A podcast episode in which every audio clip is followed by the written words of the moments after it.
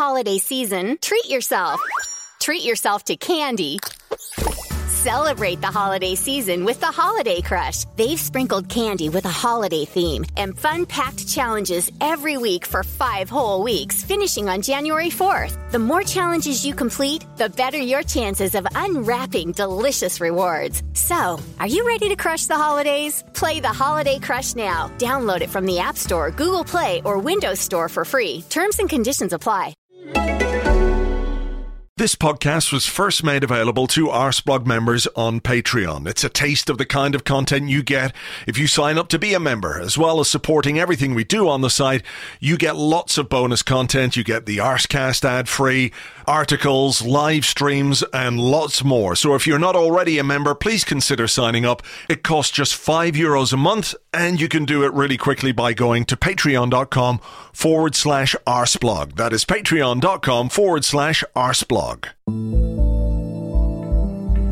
In two thousand three two thousand four, Arsenal went through the entire league season without losing a game. It's a record which remains unequaled to this day.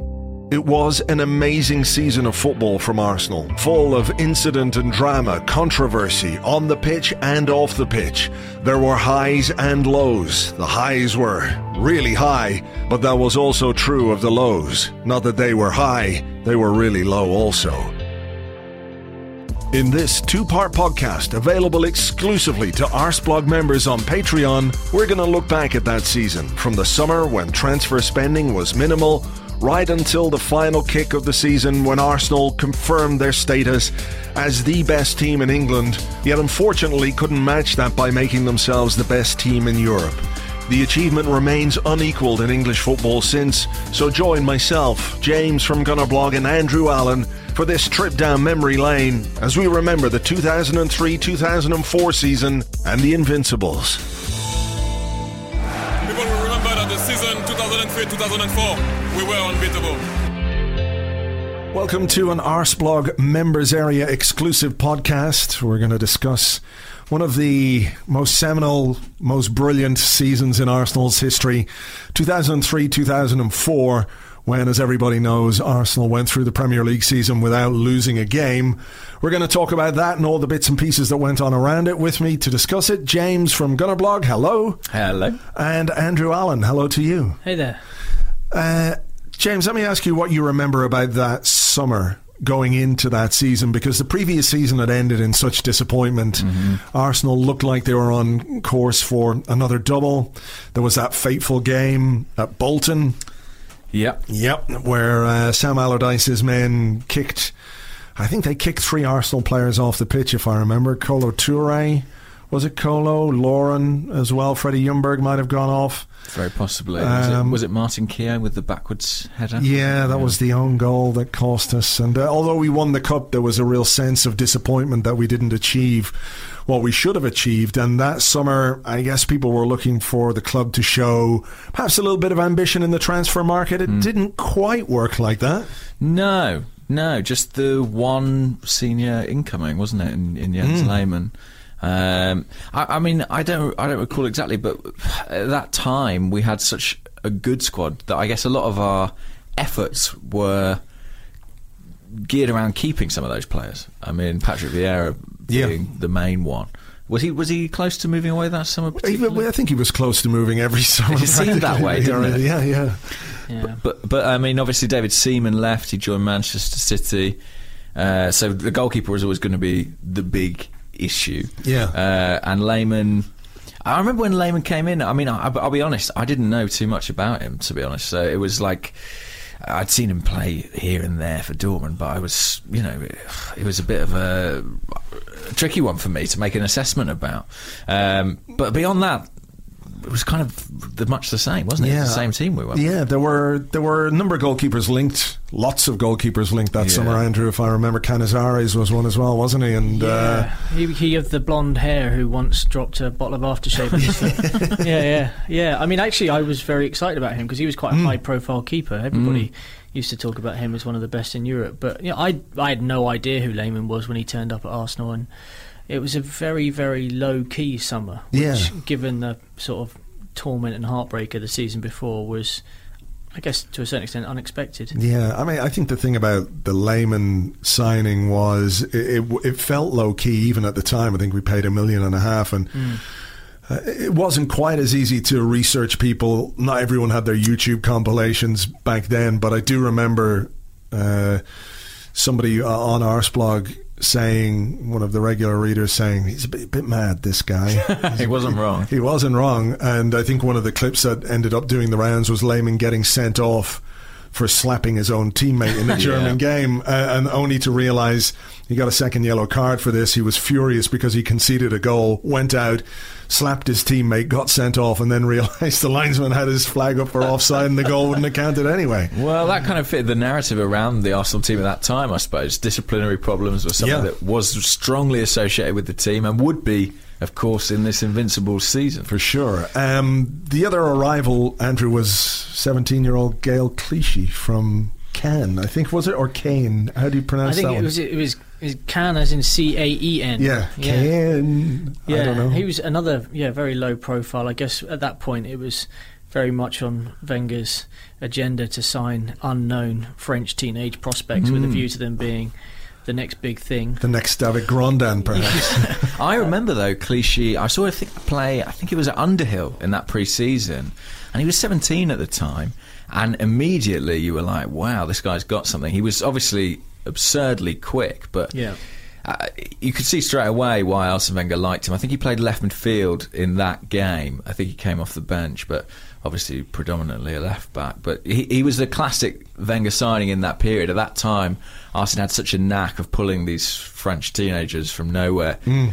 and speed was something a lot of them had in common. You know? Yeah, mm. Clichy was definitely in that bracket. The other issue, I think, was the fact that Arsenal needed a, a centre-half, mm. and I'm just trying to imagine what the reaction would be today to a manager, or Arsene Wenger in particular, deciding that a an enthusiastic but hugely inexperienced, what would you call him, a utility player? He was a utility player, that's absolutely what he was. Player, was going to be the guy who was going to play centre-half alongside Sol Campbell. And Kolo Touré, obviously, is the guy that, that we're talking about. Yeah. Um, it, that was an incredibly brave decision. It was, yeah. I mean, I think it's, we sort of first heard about it. I think in those days, Arsenal still had their pre-seasons in Austria. Mm. Yeah. And I remember Touré being used in that position in that period. But, I mean, some of his performances for Arsenal the previous season had come kind of on the wing. You'd seen him popping up all over the pitch. Yeah.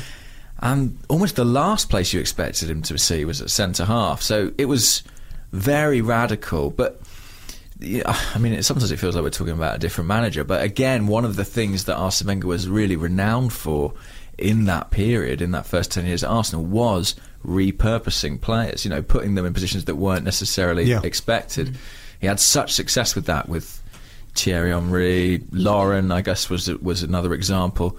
And Touré fitted into that. But it felt like a, a huge gamble at the time. Yeah, yeah. I think, I mean, the first time I think most people saw him playing in that position was the Community Shield against right. United, yeah. and I think I was on a family holiday in Cyprus or something. We went to a bar and we sat there watching it, and you're kind of like, oh god, right, so he's going to try this out then. And it was because yeah. it was the week before the season, you were like, well, he's obviously taking it as a serious prospect. Yeah, and he was great. He, he actually had a really, really good game, and I think, you know, Wenger from that point on never really looked back with Touré there. It was so, such a bold move, though. You know, you think about, I mean, Touré apparently had played as a defender sort of earlier in his development in the academy in the Ivory Coast, but he'd rarely played in that role for Arsenal. And, you know, you think if you're going to do that, you want a better player in over time, give them opportunities here and mm. there in that position. This guy went straight into the first team alongside Sol Campbell. Yeah.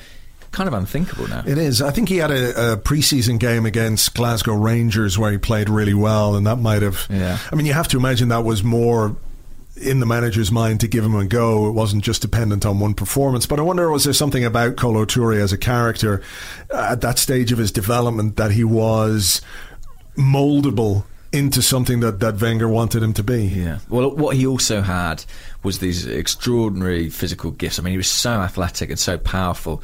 His recovery speed was brilliant. So even when he did show a bit of experience or make a mistake, mm. nine times out of ten, he had, he had the speed to get there and recover it. Mm. Yeah, I mean, I think he obviously massively benefited from having the experience of Sol Campbell uh, next to him. So, I mean... You know, from a from a player perspective, there are a few better players that you can probably learn from than mm. than, than Campbell in that respect. And you know, there was the, the youth and, and energy of Ashley Cole on one side, and mm. he had you know Lauren had a lot of experience as well. So it was a you know it was an interesting interesting lineup. But that's that's I suppose why the Lehman edition was such an important one uh, in this summer, because you know with Keown sort of stepping back slightly, not being a regular star mm. anymore, Campbell and Toure.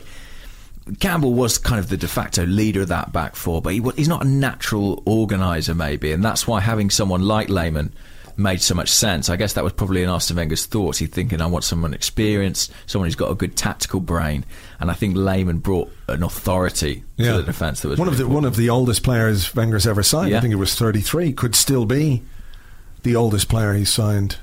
Okay. Now, for the first time, obviously he's brought back Thierry Henry, he's brought back Sol Campbell when needed, but as a signing, I mean, at the time we were very much going into that after thirty you only get one mm. one year deals mm. after, you know I think that had even been an issue with Bergkamp on the eve of the season. Like, we were trying to get him to sign a new deal, and you know his agent was playing hardball, but yeah he yeah. wanted he wanted more assurances. So the season the first game of the season, not the first league game, but the first game of the season gives us a kind of um, a taster of what's to come. It's the Community Shield against Manchester United. Uh, Arsenal have a disciplinary issue in the game. Francis Jeffers did what I think many of us want to do, and that's kick Phil Neville quite deliberately. He got sent off, and when you consider what happened a bit later in the season, that really was start as you mean to go on. Yeah, and was that kind of the end of Jeffers' Arsenal career?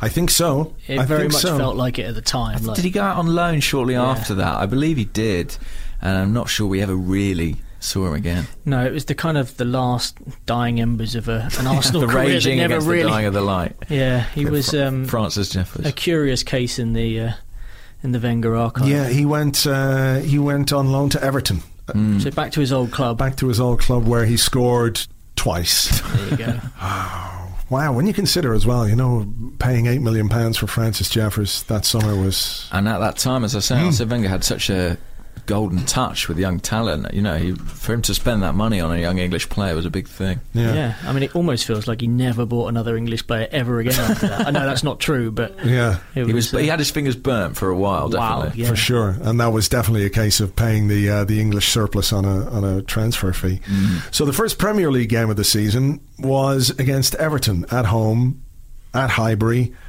and another sending off. Uh, this time it's uh, it's Sol Campbell sent off quite early in the game, if I remember correctly, um, twenty-five minutes in. And I, I think there was something about this side, even though we were down to ten men, you always felt like we were capable of winning a game. It didn't really feel like the hammer blow it would feel like now if we had a player sent off. There was enough character, there were enough leaders, there were enough... Uh, experienced heads in that team to ensure that we didn't get affected as, as badly, Andrew. Yeah, absolutely. I mean, it, there, there, we had a succession of games in the seasons before where we'd we'd really learnt how to cope with, with one man missing. Mm. And, I mean, at home in particular as well, as this game was against Everton, that, you know, the crowd also seemed to believe that. And I think... If I'm not mistaken, we did we concede the first goal? No, we didn't. didn't. Thierry Henry scored, and, and it we was went... a, it was a contentious penalty. Right, I think he one of those where he scooped the ball up and it hit. Uh, could have been Unsworth or or who was the other guy that played centre half for years and years. Yeah. Uh, David Weir maybe or someone David like Weir or the guy from who we nearly signed from Stubbs Alan Stubbs Stubbs there that's we go. What it was. yeah. Um, so we actually went two nil up. I mean uh, Henry scored, took his shirt off if you remember correctly, and, held out. and he was yeah. celebrating. He was very angry, wasn't he? Yeah, really angry yeah. with the Everton fans. Yeah, he was. He went celebrating in front of the Everton fans who were whatever whatever part of the clock end they were in. And then he just said, "No, I was celebrating in front of my family who are up in the box in the, uh, you know, I remember up above the clock." Yeah, yeah, yeah. yeah. Uh, Robert Pires scored in the second half, and then a guy who always seemed to score against us, Thomas Radzinski. Radzinski, yeah, yeah, he got a late goal. Um, he was a pest, wasn't he, Radzinski? Yeah. yeah. Yeah, we used to struggle with him every time we faced him. Mm. Yeah, one of those players. Everton always used to have sort of small, nippy players who would seemingly score against us. It felt like, mm. yeah. Whether it was was it Cadamartri, Danny Cadamartri, Danny Cadamartri. Yeah, there's a blast from the past. Yeah. I think there might be a few of those over the course of this podcast. Yeah, there might well be. So, I mean, it it, it started us off with three points, and we won four in a row. In the Premier League, uh, beating Middlesbrough four nil, which I think is one of the performances people point to as symptom or emblematic, not symptomatic, emblematic of, of Arsene Wenger. We just blew them away. It was one of those classic, they're they're done the minute they're in the tunnel. I think there was th- three goals in the opening twenty, twenty-five minutes. Yeah, that's yeah. right. You three nil know. Up by twenty-two minutes. Yeah. I felt like there was a period where we used to go to Middlesbrough and do that fairly regularly. Uh, it, it seemed like it was a ground where we used to have a lot of success. I remember a couple of four nil wins or four one wins in that period. But that game, Sylvain Wiltord scored twice, I believe, as well. Like mm. That was sort of... I guess that was an illustration as well of the, the depth that we had in the squad. Not someone who is an automatic starter, but who could make a really big contribution. Although he did fade away. He did, fair. yeah. I mean, Wiltord as a squad player, you know, when you look back on it, he was almost like the runt of the litter, but that's because he's in with Henry and Bergkamp yeah. and Pires yeah, and Ljungberg. But, you know, as a squad player, really solid and you know incredible experience. I mean, he'd uh, he'd won the Euros with, with France, and um, I mean, it's hard to say he was underrated because he'll always be part of an amazing team, which will always you know garner mm. a lot of headlines.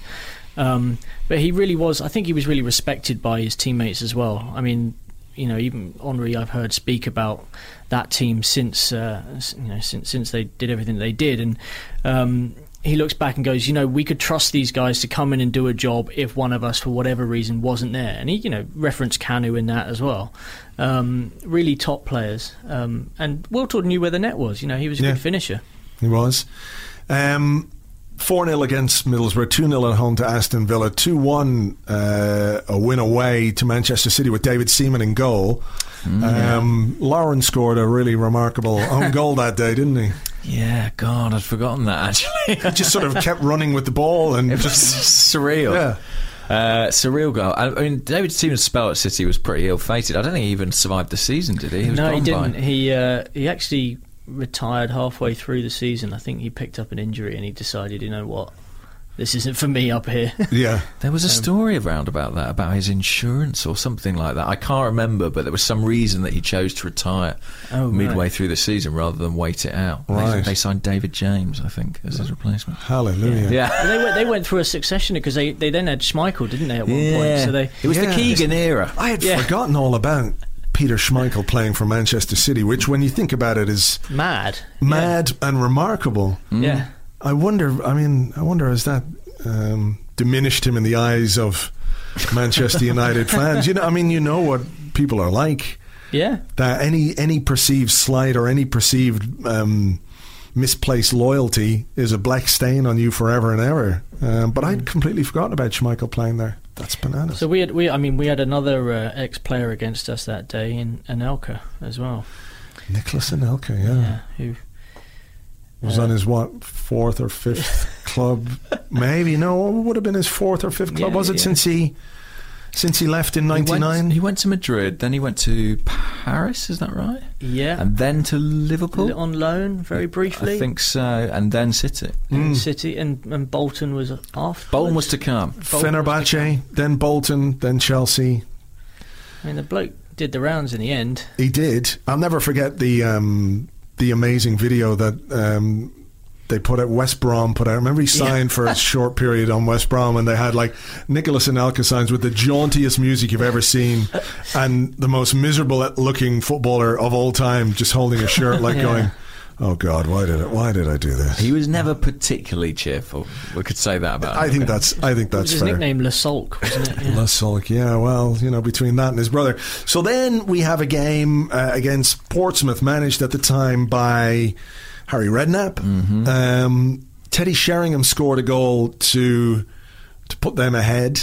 I know. Look at that, a Portsmouth team with Teddy Sheringham in it and Tim Sherwood coming off the bench. Oh, my goodness. Oh, my the goodness. The stuff of nightmares. Yeah, it really is. Tim Sherwood. I'd forgotten he played for, for Portsmouth.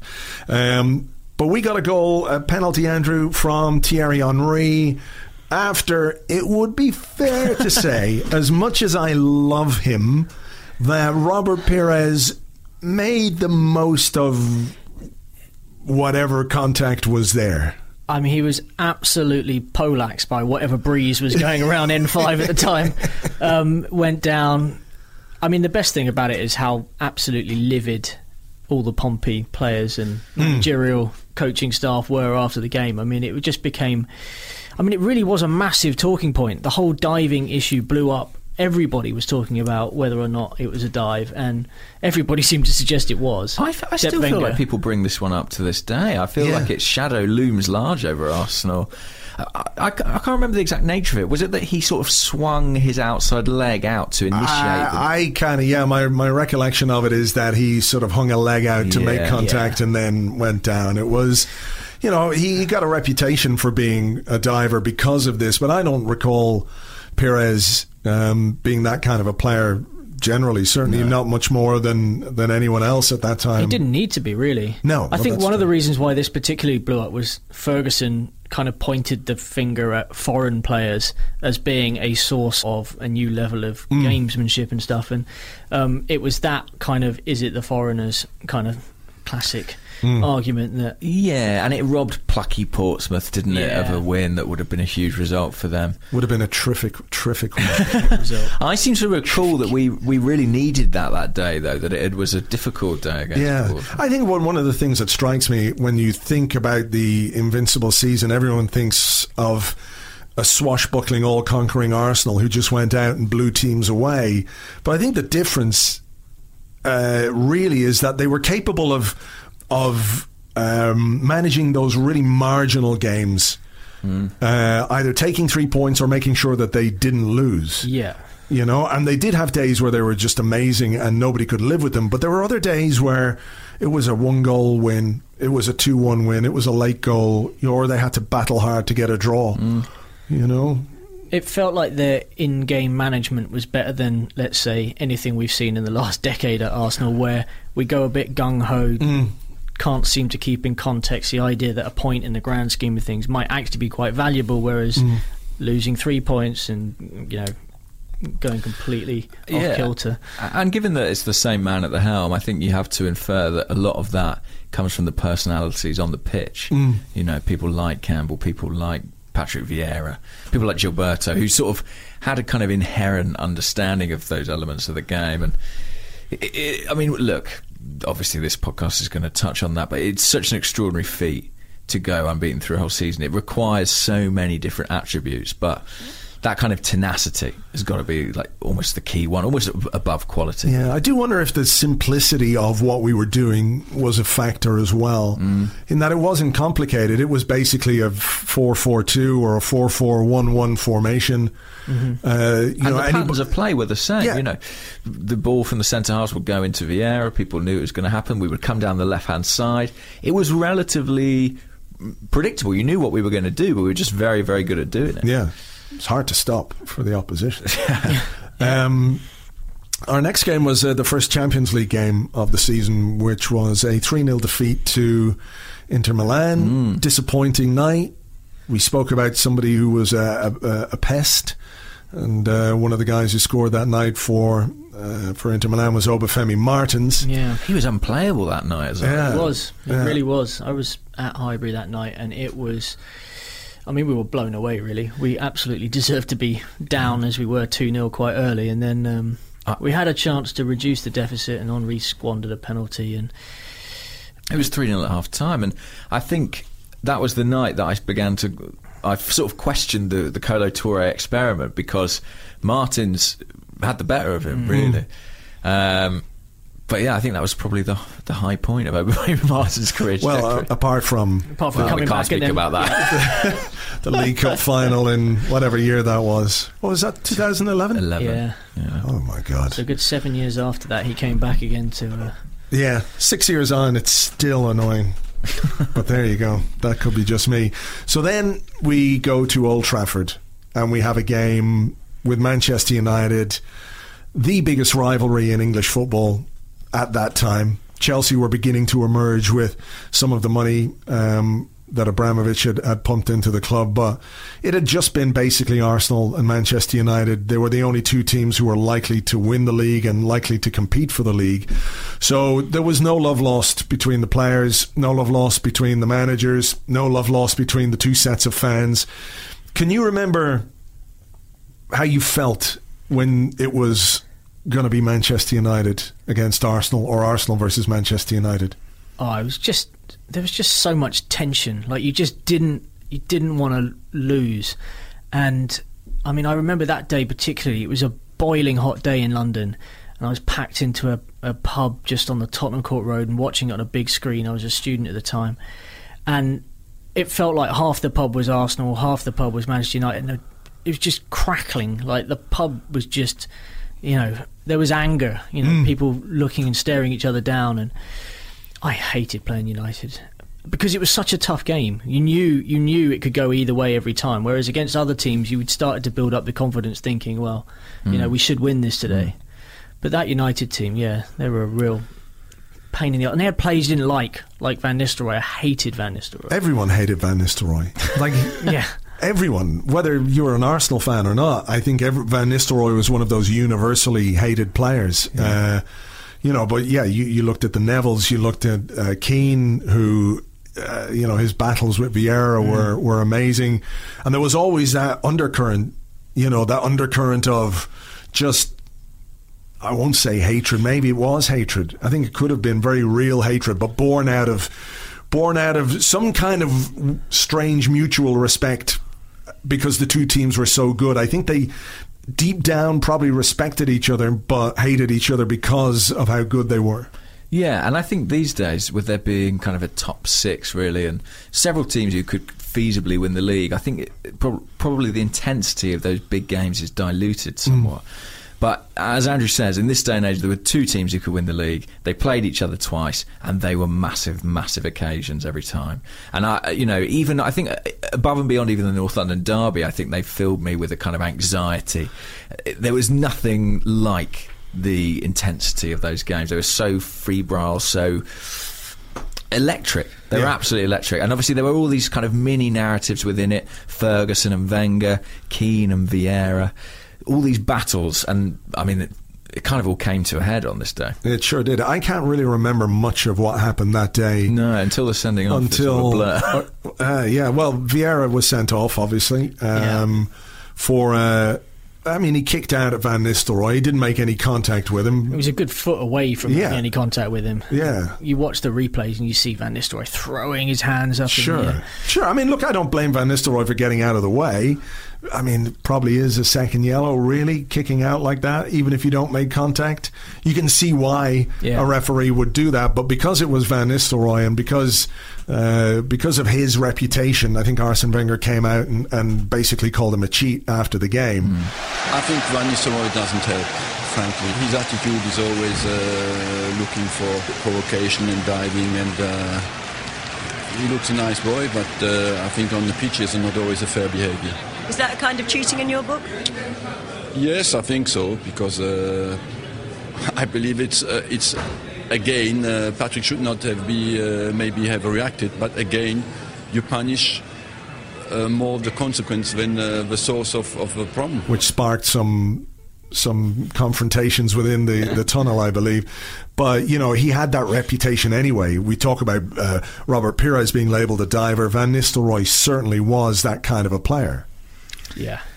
I he mean, was indeed, yeah. It's funny, I remember in his, I think, penultimate season at P S V, because his last season at P S V he was injured with a cruciate ligament, ligament injury, but Van Nistelrooy was linked quite heavily with Arsenal. Yeah, we were close. Yeah. We were close to signing him, and then he did the deal with United, then got injured. Mm. Um, did his cruciate and missed a whole season. So, you know, could have been could have been our player, yeah, in which case we wouldn't have cared about whether, whether he uh, was a diver or not. Well, I think that's... I mean, I doubly hated him because he was sort of one of those irritatingly efficient goal scorers, wasn't mm-hmm. he? I mean, he was always in the right place at the right but time. He had none of the guile of, like, Henri, really. I mean, it, you know, Thierry Henry was the kind of the stylish, swashbuckling Frenchman, and this guy was very much the kind of... artisan to his artistry, you know. Yeah. He always used to put the ball in the back of the net, though. It was very frustrating. His positional sense in a six-yard box was amazing. Yeah, a brilliant penalty box striker, you know, and there's nothing wrong with that. I don't think he scored too many goals from outside the box, but no. when you can score that many from inside it... Yeah, yeah. So begrudging respect, I think, but... Yeah, he's still a horse-faced twat, but there you go. Um, I'm just looking at the starting lineup from this game, and, and uh, I didn't remember this, but Robert Pires didn't actually start the game. They went with Parler and Ljungberg on the flanks, and uh, Gilberto and Vieira in the middle. I don't know if there was like an injury there or something, but maybe we were just... trying to be solid, I suppose, having lost to Inter Milan three nil in the week. Yeah. Yeah. There was a sense that this was going to be a battle. We knew from the off. Arsene Wenger leaving out one of his more less physically imposing flair players mm. for a big game away from home. I know. What's going on? And then obviously, yeah, I mean, well, Keown started, right? Instead yeah. of Sol Campbell, whose dad had, I think, recently passed away, and yeah. he was um, given some time off, and... You know, Keane had had a pretty solid game up until those last few minutes when, obviously, things didn't quite go to plan. Yeah, he uh, was adjudged to have fouled Solskjaer, I think it was. It, or was it Solskjaer or the other guy? Like, was Forlan on the pitch? I think it was Diego Forlan. Forlan. Yeah, yeah, yeah, yeah. That's who it was. It was Diego Forlan, yeah. So tugging at the locks. um, yeah. A final, like, last-minute penalty, more or less, for, for Manchester United. I'm not sure what minute of the game it came in, but it, it, was, was, it was around eighty-eight, wasn't right it? Right at the end. I mean, mm. it was pretty much last kick of the game mm. stuff. Making a run off him. Gary Neville has covered a lot of ground to get involved as well. Towards Forlan, but penalty. Oh, penalty. Against Martin Keown. The controversy hasn't finished here. Arsenal cannot believe it. In stoppage time. Lehmann began his classic shithousery, just yeah. jumping up and down on the line, waving his arms around, doing his Pac-Man, desperately trying to put. Uh, yeah, I mean, J- James, you talked about things that uh, have to happen in a in a season for you to be able to achieve something like going unbeaten, and character obviously is part of it, quality is part of it, yeah. uh, being able to take your chances is part of it, but you need a bit of luck along the way, and we got a bit of luck. Exactly. I mean, look, if, if Van Nistelrooy hits that ball, I don't know, an inch further round the side of the crossbar, it bounces into the net, mm. you know. Um, but he didn't. He went for power, came back out. And you know who's going to take it? Ruud van Nistelrooy. This for three points. This to beat fierce rivals. This to go top of the Premiership tonight. The responsibility rests with Ruud van Nistelrooy. Oh, he's missed it! He has hit the bar! Arsenal can't believe it, but they've got to get their concentration back. I mean, it was elation from everybody, I guess, from fans and clearly from the guys on the pitch who felt very aggrieved at what yeah. happened. Yeah. Um... But it was also just, I mean... There's, it, I was so proud of the players for going straight for him afterwards. I mean, it's the type of thing you can say as a fan, but as a someone working within the game, you wouldn't be able to. But it was so good watching them surround Van Nistelrooy and really going for him. Yeah, I mean, there were so many iconic images. The Martin Keown star jump where he jumped up and like straight arms him in the back of the head. I mean, to be fair to Van Nistelrooy, he didn't react. Mm. Um, but then it sparked off a, a confrontation. Yeah. I'm sure everybody remembers the image of Phil Neville being throttled by Lauren with this look of abject terror on his face. Like, how could this be happening in front of my own fans? Mm. He looked terrified. I still remember Lauren's face. I mean, he looked animalistic, didn't he? The vis- absolutely vicious. Yeah. Mm. It was great. I mean, but it was, wasn't it? Wasn't it just fucking amazing? It was. It's it, because... I guess the feelings of the fans were kind of emulated in the behaviour of the players. Yeah. And that's when you feel connected to to the team and to the club. Yeah. I mean, it was it was it was amazing. And it was because it was so late in the game, there was no real time to kind of for anything else to go wrong. So it was the perfect ending to what yeah. had been a really stressful afternoon. Mm. And I just remember sort of pouring out into the street after watching that game, and the elation, you know, it really did feel like three points, not one mm. point gained. Um, and I guess, yeah, I mean, looking back, I mean, it really was the the turning point. The the reaction, not just from the players, but I think what what was great was the reaction from the media, the the piousness, mm-hmm. the, you know, the ex-pros who don't mind giving it out and dishing it out a bit themselves, getting on their high horses, being sanctimonious about everything that they saw, as if this was somehow the worst thing that had ever happened to the sport and the worst thing that had ever happened to football. And Arsenal were, at the time, we were an easy target. We, you know, every time there was a red card, it was Wenger's red card shame.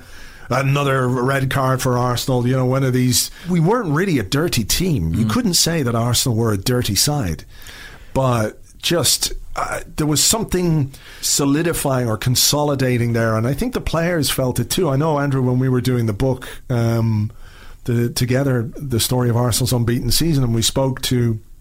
And we uh, spoke to a couple of players, Graham Stack and Cesc Fabregas, Danny Carbassioun as well, who just arrived and was like, I can't believe this is going on. Like every time they, they come in from training and they have Sky News on, it's like just over and over and over again, Keown jumping yeah. at, at people. But, you know, he said it was there was this togetherness. It fostered this like, well, fuck them then. Yeah. The old cl- the classic no one likes us, we don't care thing. But it's interesting, isn't it? Because I feel like nowadays, you know, when Arsenal are kind of fall foul of the media, maybe maybe we're a little bit more sensitive about it. You know, I think we worry about perception a bit more than we did in those days, whereas it felt like then we almost relished it. You know, we really relished it. Well, I mean, these days we get criticised for the exact opposite, which is we're not up for the fight. You know, we're yeah. not the, the, the hard men of the game who can, can, can stand it on a on a cold, wet Tuesday in Stoke. You know, back then that was that was the reputation we had, and I think if anything it played into our hands, because you knew when the going got tough in some of those bigger games that we'd probably be able to, to hold our own. Um, and I think as well, like obviously Vieira had been sent off, everybody felt aggrieved about that. They did, they weren't happy about the penalty award, but what was clear in what happened following the miss was the degree to which every player was prepared to step in on behalf of a teammate. Yeah. You know, they really rallied together in that way. I mean, together, obviously, the name of the book, appropriately so.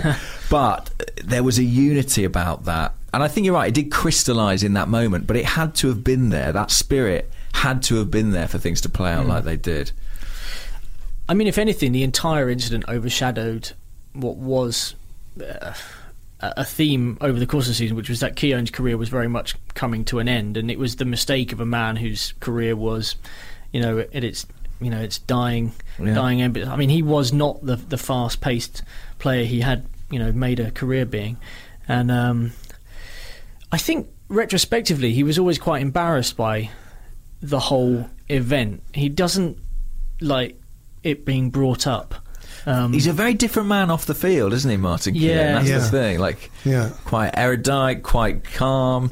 Uh, when you chat to him ever or see him on the television, you know, he's very he's not that guy. It's almost like he you know he went into a different place, really. Well, you know, often you see it, players are very different people yeah. on the pitch than they are off it, you know, and that's I think it's easy to get caught up in a moment though with something like that, you know, and it, it w- I don't think that would have happened with any other team. It couldn't have happened with no. any other team. The circumstances could have been the same, but uh, only only against United was that going to be mm.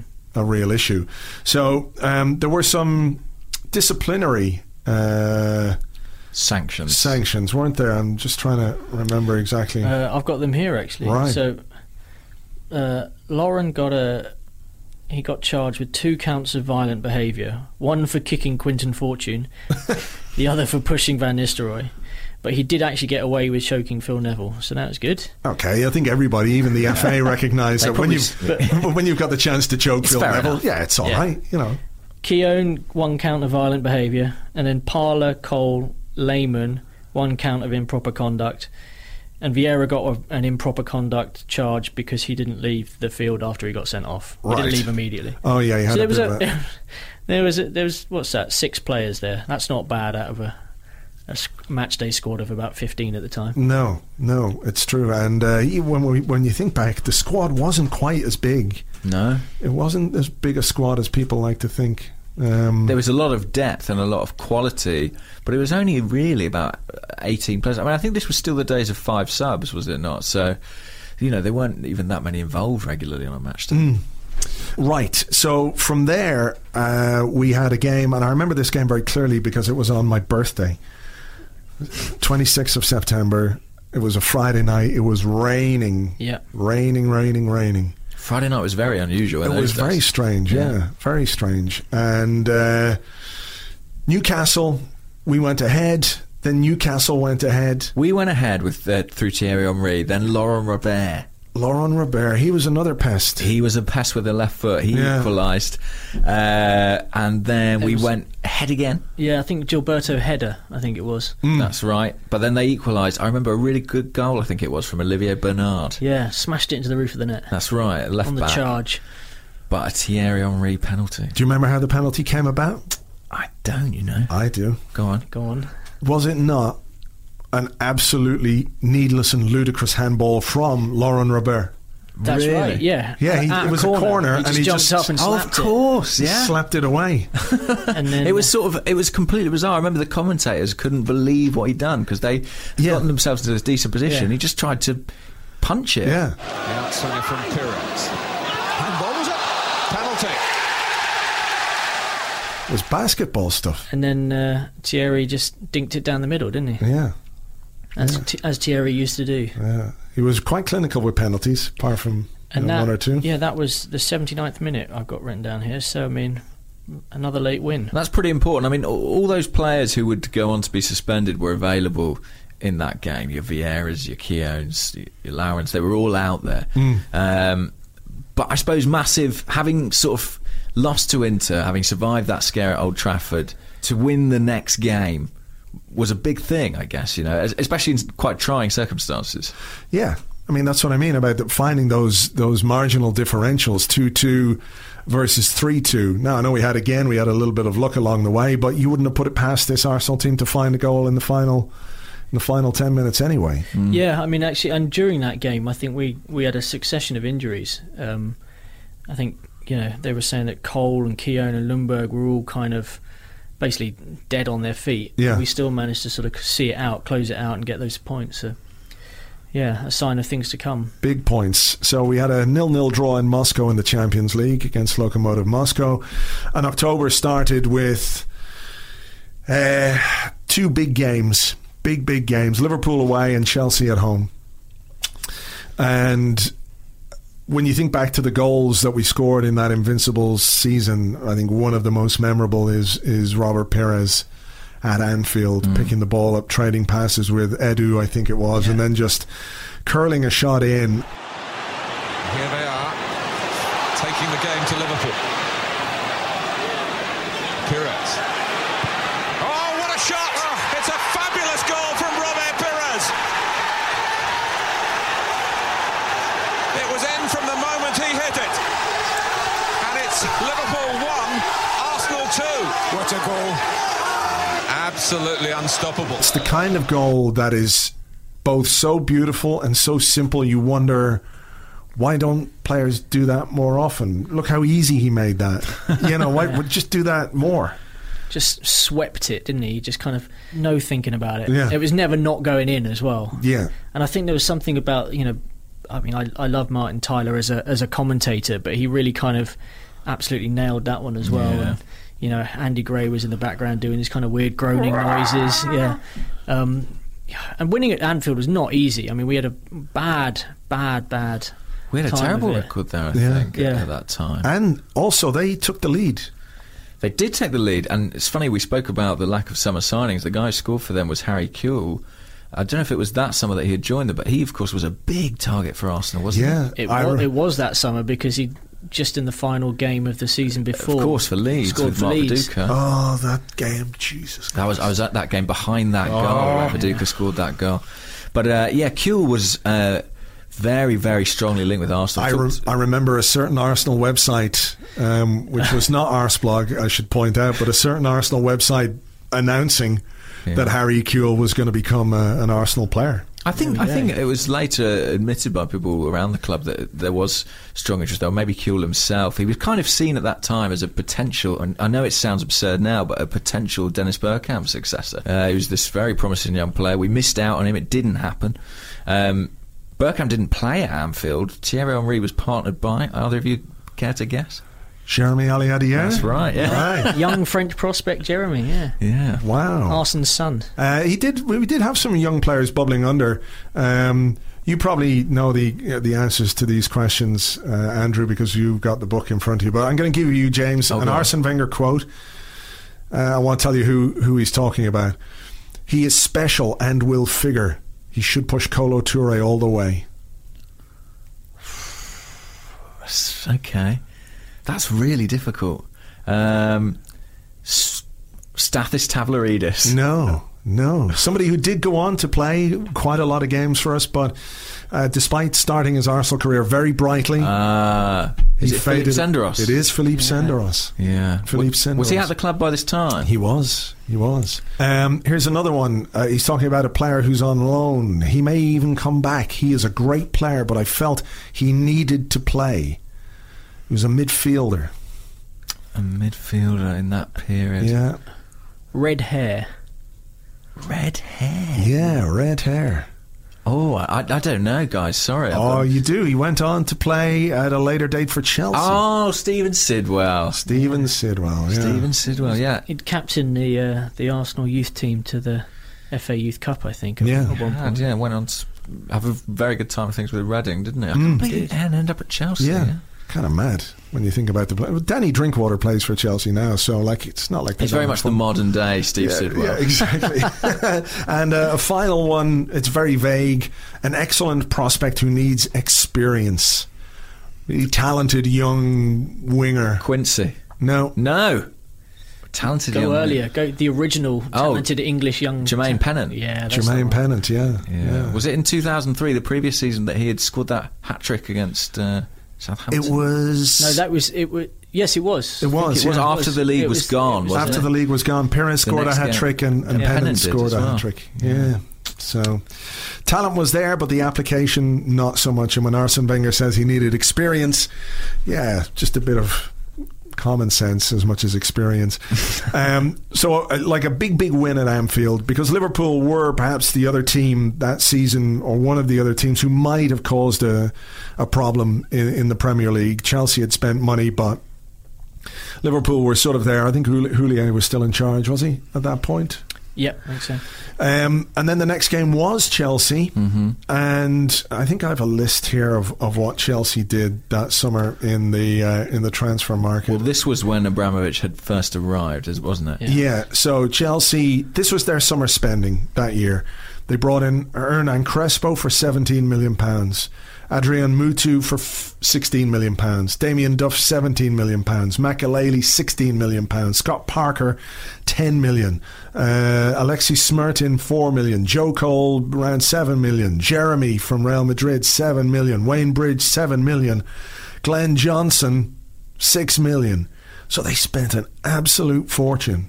A fortune. Yeah. Um, and they tried to buy Thierry Henry and Patrick, Patrick Vieira. Vieira. That was the famous quote, wasn't it? Yeah. From from uh, David Dean. David Dean. The parking Russians are tanks, oh no parking Lord. their tanks and firing their fifty pound notes. Yeah. Um, yeah. So yeah, it's uh, it's a tough prospect to face a team who have made that kind of an investment when Arsenal have spent a million and a half on a thirty-three year old goalkeeper who is a bit bonkers by all accounts. Yeah. But I mean, we we had at that point a bit of a. a bit of an Indian sign over Chelsea. We did. I mean, you know, obviously they would come back to haunt us later in the season, but uh, but they, you know, I mean, it's easy to remember that they were in real trouble the year before that. I think they got into Europe on the final day of the previous season. Jesper Grønkjær scoring yeah, yeah. a late, late goal.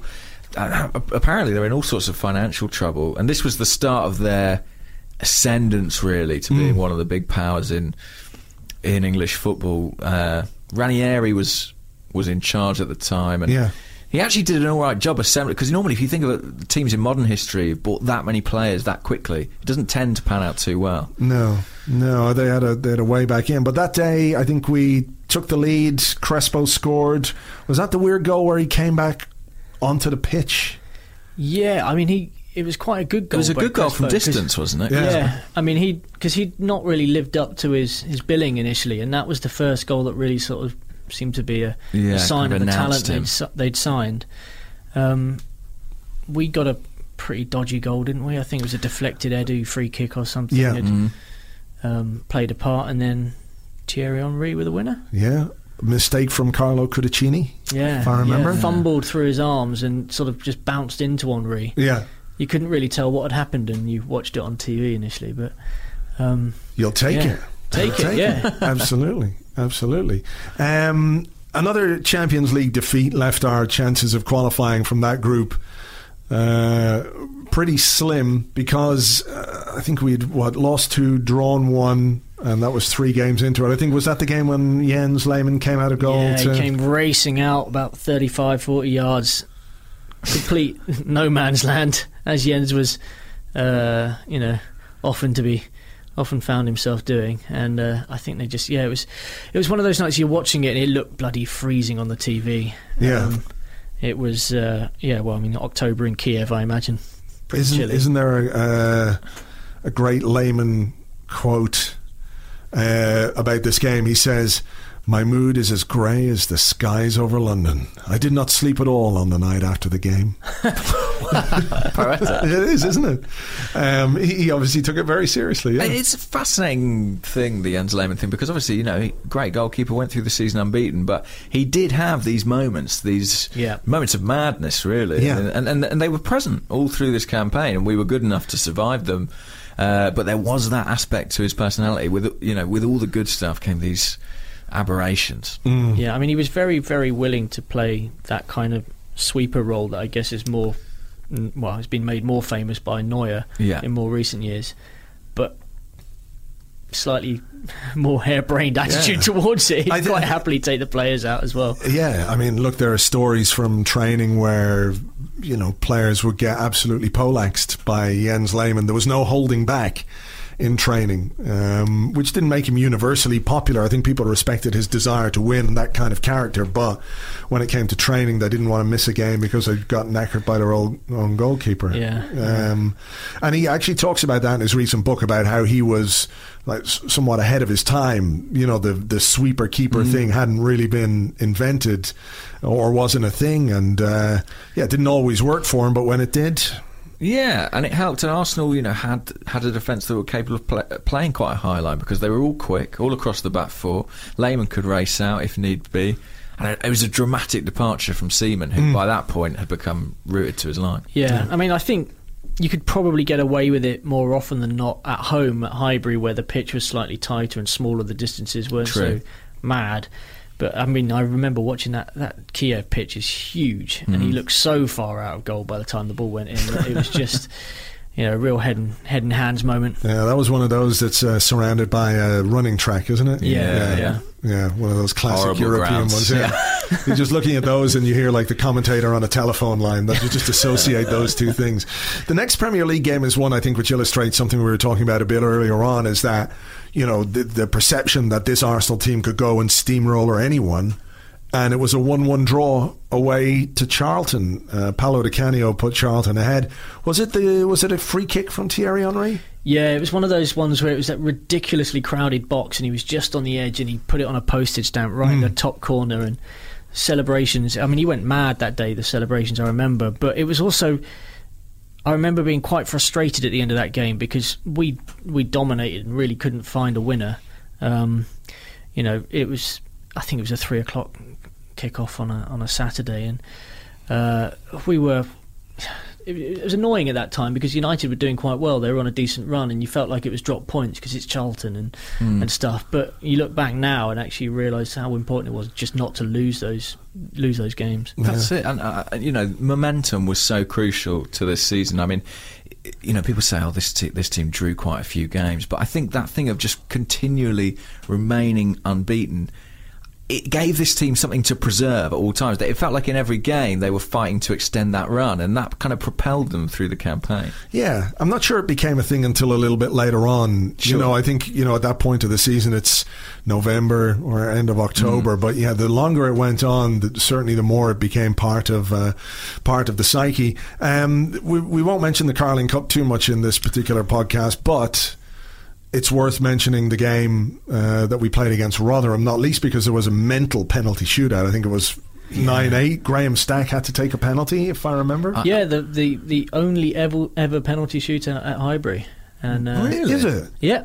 That wow. Was, yeah. It and was, I think uh, there were twelve penalties, I think. It, it was, yeah, well, nine eight, my math says that's... Yeah, but there could oh, have sorry. been misses on either side. Oh, yeah, course, yeah. You know? yeah. It was manic. It went manic. round again. I was there that night, and of yeah. course I... I'll always remember it as well for the debut of Cesc Fabregas. That's exactly that, yeah. what why that game is notable. Yeah, mm. Fabregas had arrived that summer from well, not f- well from Barcelona, but he was not contracted to Barcelona. That's how we got him in. Uh, I remember it was the, the probably the first ever Arsblog exclusive was announcing that signing on the website, because we had some uh, some very good inside information about that deal and uh, you know how it was going to go down and when it was going to happen and. Uh, Obviously, it didn't work out in the long term as, as well as we might have liked, but uh, yeah, uh, a great debut for a player. What number did he wear? fifty-seven? fifty-seven, I believe.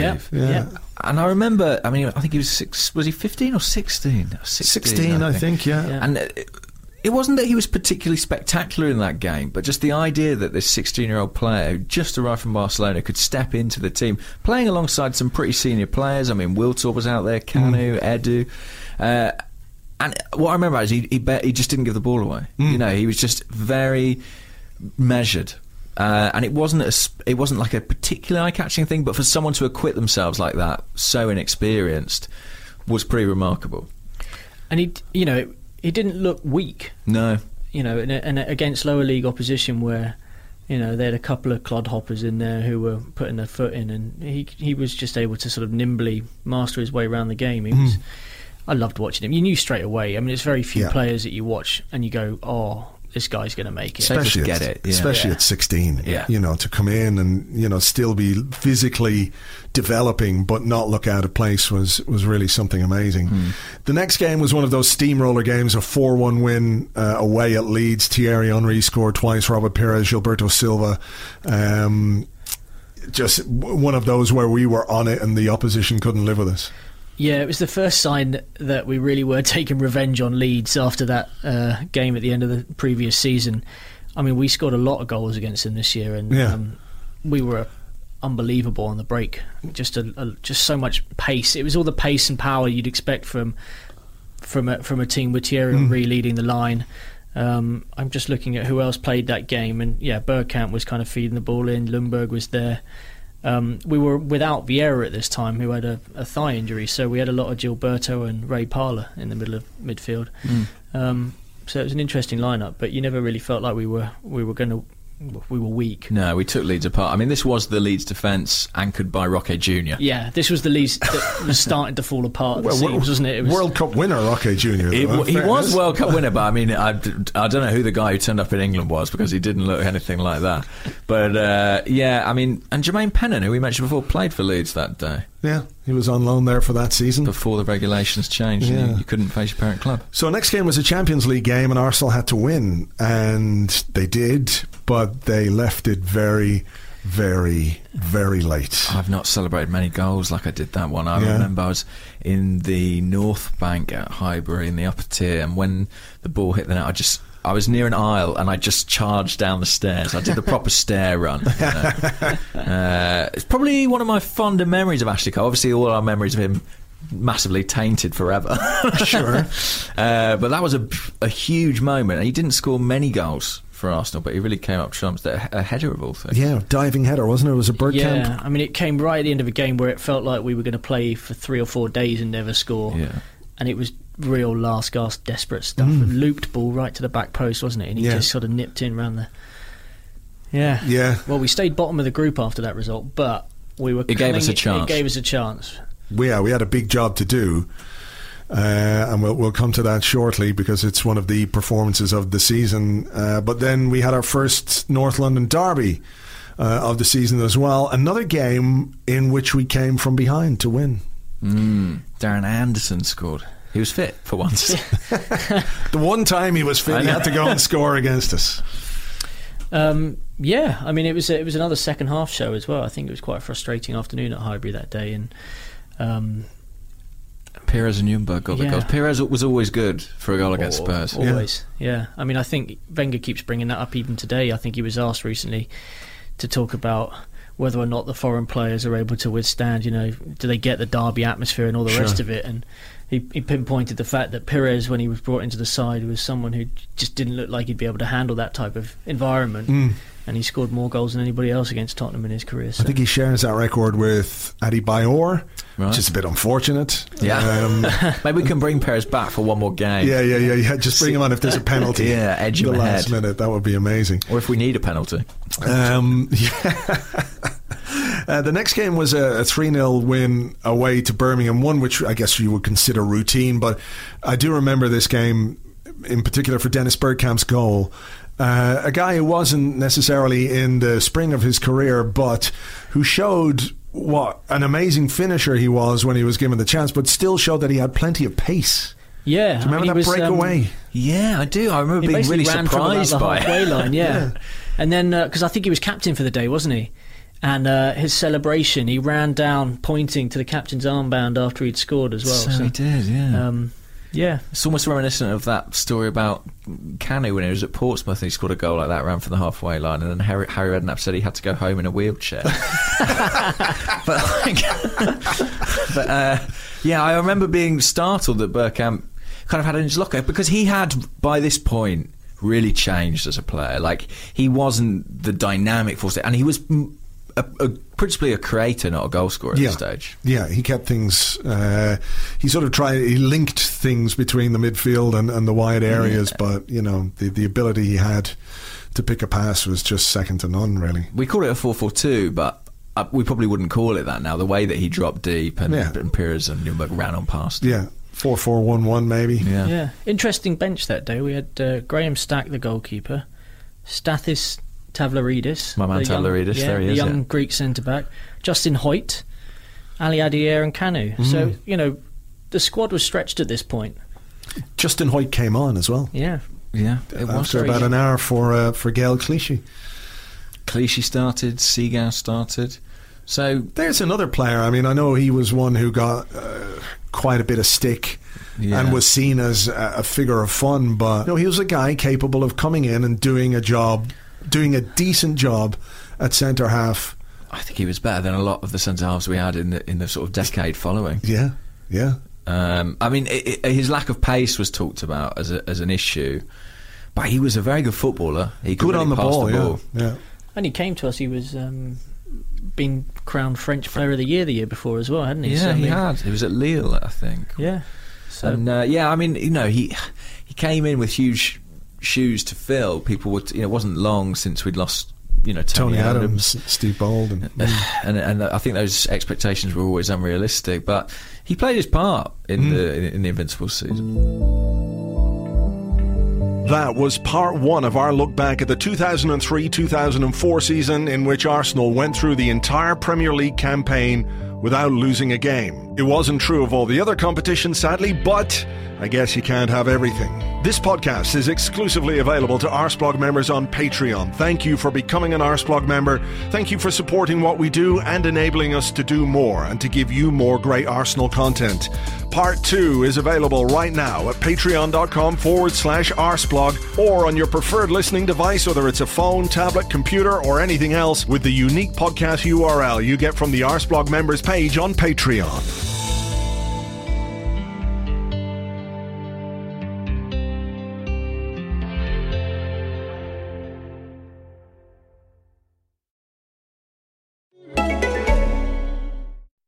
One gift that never gets returned? Trick question. It's three gifts: beer, wine, and spirits. And with Drizzly, you can compare prices from local liquor stores, then send gifts like Don Julio, Crown Royal, and Bullet right to your loved ones' doors in under sixty minutes. Right now, Drizzly is giving all new customers five dollars off their first order. Just enter promo code JINGLE at checkout. Download the Drizzly app or go to drizzly dot com. That's D R I Z L Y dot com. This holiday season, treat yourself. Treat yourself to candy. Celebrate the holiday season with the Holiday Crush. They've sprinkled candy with a holiday theme and fun-packed challenges every week for five whole weeks, finishing on January fourth. The more challenges you complete, the better your chances of unwrapping delicious rewards. So, are you ready to crush the holidays? Play the Holiday Crush now. Download it from the App Store, Google Play, or Windows Store for free. Terms and conditions apply.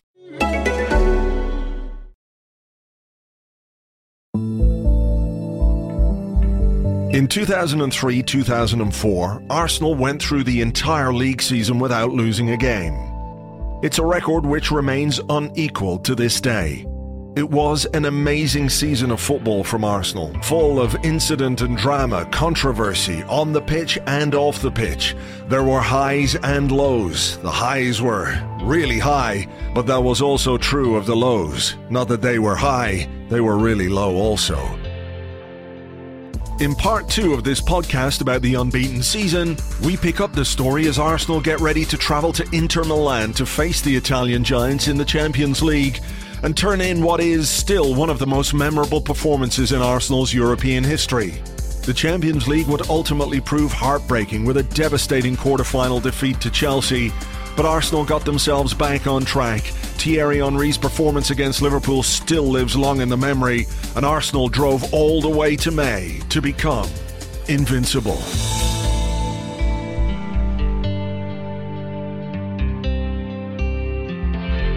So that takes us to one of the performances which stands out uh, during this season that isn't part of the Premier League. Arsenal had to go to the San Siro and beat Inter Milan. At that point, not an easy task whatsoever. They were a very good side with some very good players. Like you said, we were without Sol Campbell, we were without Patrick Vieira at that That's time. Right. Yep, yep. You know, so two really big, big important players. I guess, you know, if you're looking at uh, Arsenal going to try and win a game like that now without, for example, Alexis Sanchez and Mesut Ozil, two of the star players in the team, uh, and we we ran riot. Yeah, and of course Bergkamp, you couldn't get him on a, a plane, so yeah. he wasn't there either. Yeah, um, and, and I think historically at that time, English teams had a terrible record in Italy. Um, so this was seen as a very, very daunting fixture, and probably one of the most remarkable results of Arsene Wenger's entire reign. It was it was one-one until uh, relatively, or two-one I think until relatively late, wasn't it? So there was a, yeah, yeah, it was very late. Yeah. I mean. Um, I mean, it was a it was a bad start because I remember uh, who is it the uh, the Inter striker who's now a big lad, Christian um, Vieri. Christian Vieri, yeah. Big he was def- never small. No, big big deflection, and it kind of looped in. Mm. And um, our equaliser was great. I remember it was a really cool kind of like Thierry Henry side. That goes foot. The other way around. Henry scored ah, first, and that he? was an equaliser for Inter yeah, Milan. You there see? you go. You see, the memory plays tricks. It sure does. Um, but yeah, no, it was really tight. Mm. And, and oh, it was that third goal. Well, it just, I think everything that was brilliant about Thierry Henry is summed up with that third goal, isn't mm. it? I mean, they were crying for a penalty up the other end. Yeah. I think it was Materazzi, yeah. uh, who you would enjoy watch cry all day long. Uh, but as he was being loomed over by Jens Lehmann, who was telling him, you know, get up, it's not a penalty, you idiot. Thierry Henry was racing up the other end and scoring a goal. Not only was the finish amazing, but he was playing against uh, Javier Zanetti, who was just one of the most consistent performers in world football at that time. He was an incredible player, and yeah. he turned him inside out. It's not going to bother Arsenal because they've got Thierry Henry on the ball, and Zanetti trying to catch up with him. Henry steps inside, Pires is there. Henry will have to do it alone. Ah! Sensational goal from Thierry Henry to secure a sensational result for Arsenal. I mean, it was it was just so quick, and it was it was like he was toying with him as well, because mm. he got to the edge of the area and he sort of stopped, checked, mm. and then went again on his left foot, because usually you'd expect Thierry to try and cut in on his right, mm. and bang, like straight in off the post. Such a beautiful low finish, and yeah. yeah. Well, I think I think because Zanetti was a good defender, he wasn't going to let Henry do what he wanted to do, and that's coming onto his right, right foot. foot. And so Henry he, he kind of came back on himself and had to go on the left. But it was a great finish. I mean, you know, you didn't necessarily anticipate that from him. But so few players can do what he did in that moment. To get from one end of the pitch to the other in that time. I mean, you can think of a few occasions where he did similar things for Arsenal. Obviously, the one against Spurs, the one against Real Madrid. It's it's almost like a cheat, isn't it? To have a guy yeah, yeah, yeah. who can just produce that out of nothing. Yeah. I mean, it was it really was peak Henry, I felt yeah. like. I mean, that was that was him at the top of his game, when you really felt like he could easily be voted the world's best player, and you wouldn't really blink. Yeah, um, he never got that. Never got that accolade. Um, no, no. no. Which is, this was the year. If he was ever going to get it, it was going to be this year. I mean, he, he you know, he was as you say, at the absolute height of his powers at that time. Mm. So hard to stop. And that was game one at three one, but then uh, Edu scored, took off his shirt and went running yeah. behind the goal. Robert Pires scored. Yeah, um, yeah. I remember Ali Adia coming off the bench and kind of running riot in those yeah. last few minutes. Yeah. yeah. If and you look at the replays now, you can hear someone, when they're celebrating the goal, there's someone like, yes, Jérémy! Ali Adia in pursuit. Because Henry actually got taken off before the, the final goal because he was he carrying was, an injury. Yeah, yeah, yeah and, and he, was, he scored that goal carrying an injury. And we had a young we had a young lad called Papadopoulos on the on the bench. Yeah, he was, was on a, loan for the season. Yeah, I, I mean, like, can you imagine? Like, he never actually. I don't think he ever really did. He play a game for Arsenal. I think but, he played once. To be on the bench for that game of games. I mean, what a what a night for him. Mm. He was just a kid. Yeah. Um, but yeah, no, that was um, oh. amazing night. It was really, an amazing, really yeah. night. And really sort of instilled some belief in what the team could do in Europe as well, which is, you know, when you think of the way the, the, the campaign started, that wouldn't have been the case. Um, yeah, and Ray Parlour was captain for the night that day. Yeah. yeah. And I think as well, you know, we always look at that result in isolation and we say, wow, what a thing. But to do that against a team who'd come to your stadium and beaten you three nil yeah. earlier, you know, just a couple of months ago, Pretty, pretty dramatic. And with the pressure of knowing you had to win, of course, if you wanted to, to make progress. Well, that was special, I think, uh, not only to play at San Siro against Inter Milan. The, the special thing was we knew if we don't, we didn't win there, it wouldn't have been enough. So uh, we had to win, and we did it in style. So the next game was a nil-nil against Fulham, which I think is a game in which Edwin van der Sar made five hundred seven saves. Yeah, he was the David De Gea before David De Gea was David De Gea. Yeah, yeah. He was. Um, just one of those days, I think, and sometimes that happened at Arsenal. You know, you just you could just keep firing in the shots, and, yeah. and nothing would well, nothing would go for you. Also, Champions League hangover, right? You know, just couldn't get up the gears. Yeah, I guess there was a former Arsenal player playing for Fulham that day. Yes, there was. I I know who. Do you do you remember, Andrew? I, I just clocked it. Yeah. Maurice Volz. Yeah. yeah. Um, well, there were two actually. Junichi Inamoto also played for Fulham. Was he playing? Oh, no, he did, yes, yeah. he did, yeah. Blimey. Wow. Although he didn't... Did he ever play for Arsenal? Did he get off the bench? I'm not sure. One... I'm tempted to say at one game. A European, maybe? Maybe. I'm or not sure he ever played in the Premier League for Arsenal. No. He, maybe it was a Carling Cup or something. Yeah. But this was one of the games in which Arsene Wenger tried his, his tried-and-tested tactic of all the strikers. We ended with Bergkamp, Henry, Kanu and Ali Adia on the pitch. Yeah. Uh, and still couldn't and find Pires. a breakthrough. And Pires. And couldn't find a breakthrough. Um, the next game in the Premier League, we're ignoring the Carling Cup now at this point because, you know. Seth's uh, first goal, though, in that uh, game. Well, yeah, it was a five one, wasn't it? um, against Wolves. But the next game was a one one draw with Leicester. We were pegged back quite late, I think, in, in that game. By uh, Craig Hignett. Yeah. Ashley Cole sent off for what was a horrendous tackle. It really was. That was uh, was that a three game ban he got for that? I yeah, I would imagine um, so. Straight red it would have been, I think. Also, yeah. one of my one of my favourite goals of the Invincibles, though, scored by Gilberto. That was header. That the header, yeah, the yeah, thumper. Amazing kind of swift break, broke down the left, crossing from Bergkamp, Gilberto, round about the penalty spot, and mm. just thumped it straight in. Um, It's interesting, isn't it, for a player who's so often thought of his defensive qualities. He did pop up here and there with some big goals. Yeah, yeah, he did. Mm. We then beat Blackburn Rovers one nil with a goal from Dennis Bergkamp in the eleventh minute. I can't think of a worse way to spend seventy-nine minutes than hanging on to a one-goal lead. It, it's just the worst scoreline. You know, I know Blackburn probably wouldn't have been that much of a uh, a threat, but... Uh, just uh, when you can't get that second goal, there's always the chance you're going to get hauled back in, isn't there? Uh. Yeah, I mean, I mean, I don't remember much about this game, but like, a, a, a scoreline that narrow is always a stressful entity. But I guess that's this team again. You know, they mm. they were able to see that through. How many Arsenal teams since then would have struggled or buckled in that position? Well, I mean, the next game was a one one draw at Bolton, Sam Allardyce's Bolton, and we'd gone ahead through Robert Pires. And then uh, Henrik Pettersson scored with about seven minutes to go. Mm.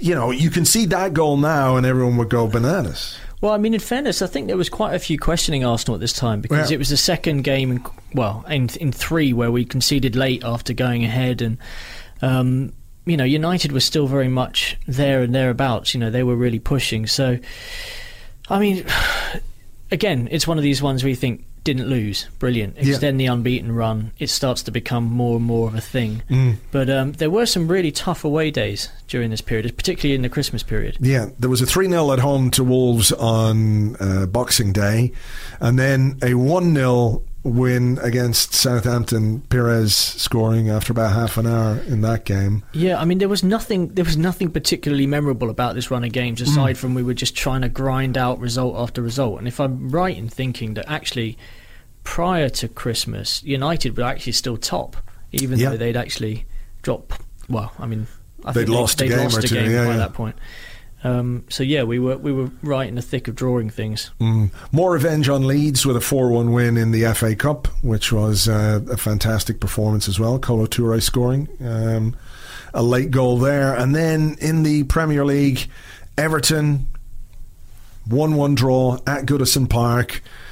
Kanu scored for us to put us ahead. Again, we conceded uh, an equaliser to Thomas Radzinski, the very pest himself. But again, you could understand. I remember at the time people were saying, is there something missing with this team? Can they not hold on to a lead?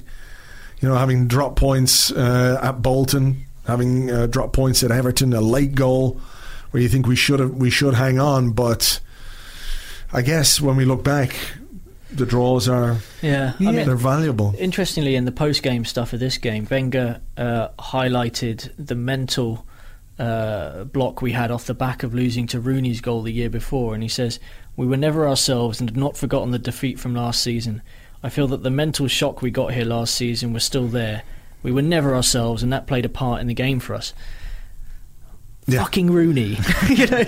Yeah, he would uh, he would punish us a bit down the years. He's wouldn't haunted he? us for some time. He really has. I mean, I, I, th- I wondered what were the sheer physical demands on a relatively small squad during this period a factor in some of these results, because we were playing a lot of games without the ability to rotate maybe as much as we could with mm. the squad with the size we have now. Maybe that was an issue. Well, it, I mean, it it really didn't help that we'd had the, the bans imposed from the from the Old Trafford stuff as well, and then I think Lehman picked up another ban because he chucked the ball at Kevin Phillips' head during a Southampton game just a couple of weeks prior to this. But he got away with that. He didn't get a ban at all because he played oh, every okay, game. So he got charged. He initially. got charged, yeah. Um, yeah, he did. Then there was then there was this period sort of from early January to to around, I think, the start of February or mid-February, where we had these results. They're games that do not really live long in the memory, but I think what we should talk about in this period, I'll just go through some of the results. A four one win over Middlesbrough, two nil win away uh, at Aston Villa. We had a one nil uh, defeat to Middlesbrough, who we were playing in the Carling Cup. Um, then we played Middlesbrough in the F A Cup and beat them four one again. Then we had the second leg of the uh, Carling Cup against Middlesbrough. We ended up going out with a two one win against Manchester City, but something had happened which was amazing at the end of January. It had. It had. Arsenal signed probably the hottest prospect in Spanish football, came pretty much out of the blue, right yep. towards the end of the window. Jose Antonio Reyes was flown from lovely warm Sevilla to freezing cold North London. I seem to remember it was snowing. Uh, wasn't there a story about he didn't even bring a coat? Which probably speaks to how things went for him. If you leave Spain for uh, wintry North London and you don't think to bring a coat, that's probably a sign there's, there's something missing there a little bit. But it, like, and as well, the fee at the time was sixteen million pounds, which for a long time remained the uh, the club record transfer fee. It was hugely exciting, James. Yeah, I mean, I don't know if we ended up paying it all in the end, did we? Because it was also dependent on how Reyes did with the club, but it was he had been talked about as an Arsenal target. I think our interest was kind of known, but no one anticipated the deal happening when it did, as mm. quickly as it did. It seems mad to say this, but I actually think that there was an injury to Jeremy Aliadier, of all people, earlier in the month that I think maybe made it happen a little bit quicker, because Arsene had been actually pushing to get Aliadier in the first team. He started one of those Middlesbrough games but was withdrawn, and Reyes it was what it was with Reyes was that Arsene Wenger at this time was known for his eye for talent and for being quite scrupulous about what deals he would and wouldn't do.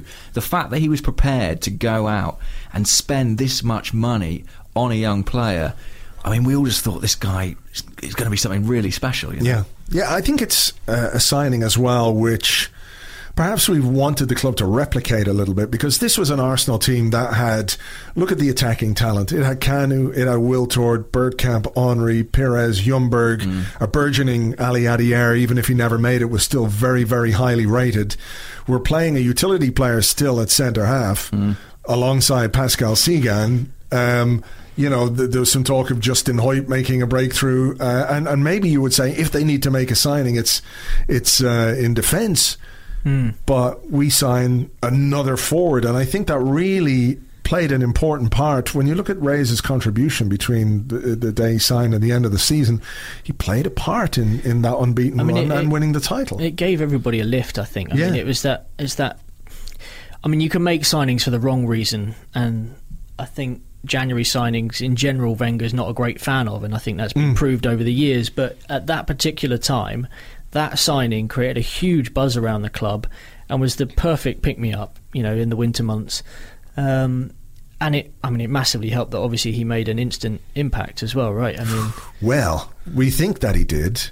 In our memories, he did. We think his first action as an Arsenal player was yeah, the, yeah, the, yeah. the goal we're going to talk about in a few minutes. But he was part of the team that w- went to Middlesbrough or played against Middlesbrough.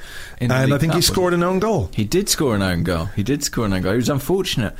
But, I mean, you know, eventually he would make his presence felt on the season. But it was a, it was a really forward-thinking signing from Arsenal, because at that stage, Bergkamp had kind of entered a period of his career where at the end of every season, you didn't know if he was going to continue. It yeah. was kind of a year-by-year thing.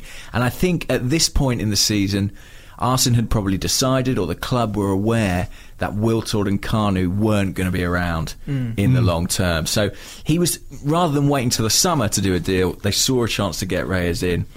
And it was a lift. It was a lift. It really invigorated everyone around the club. I remember the fans.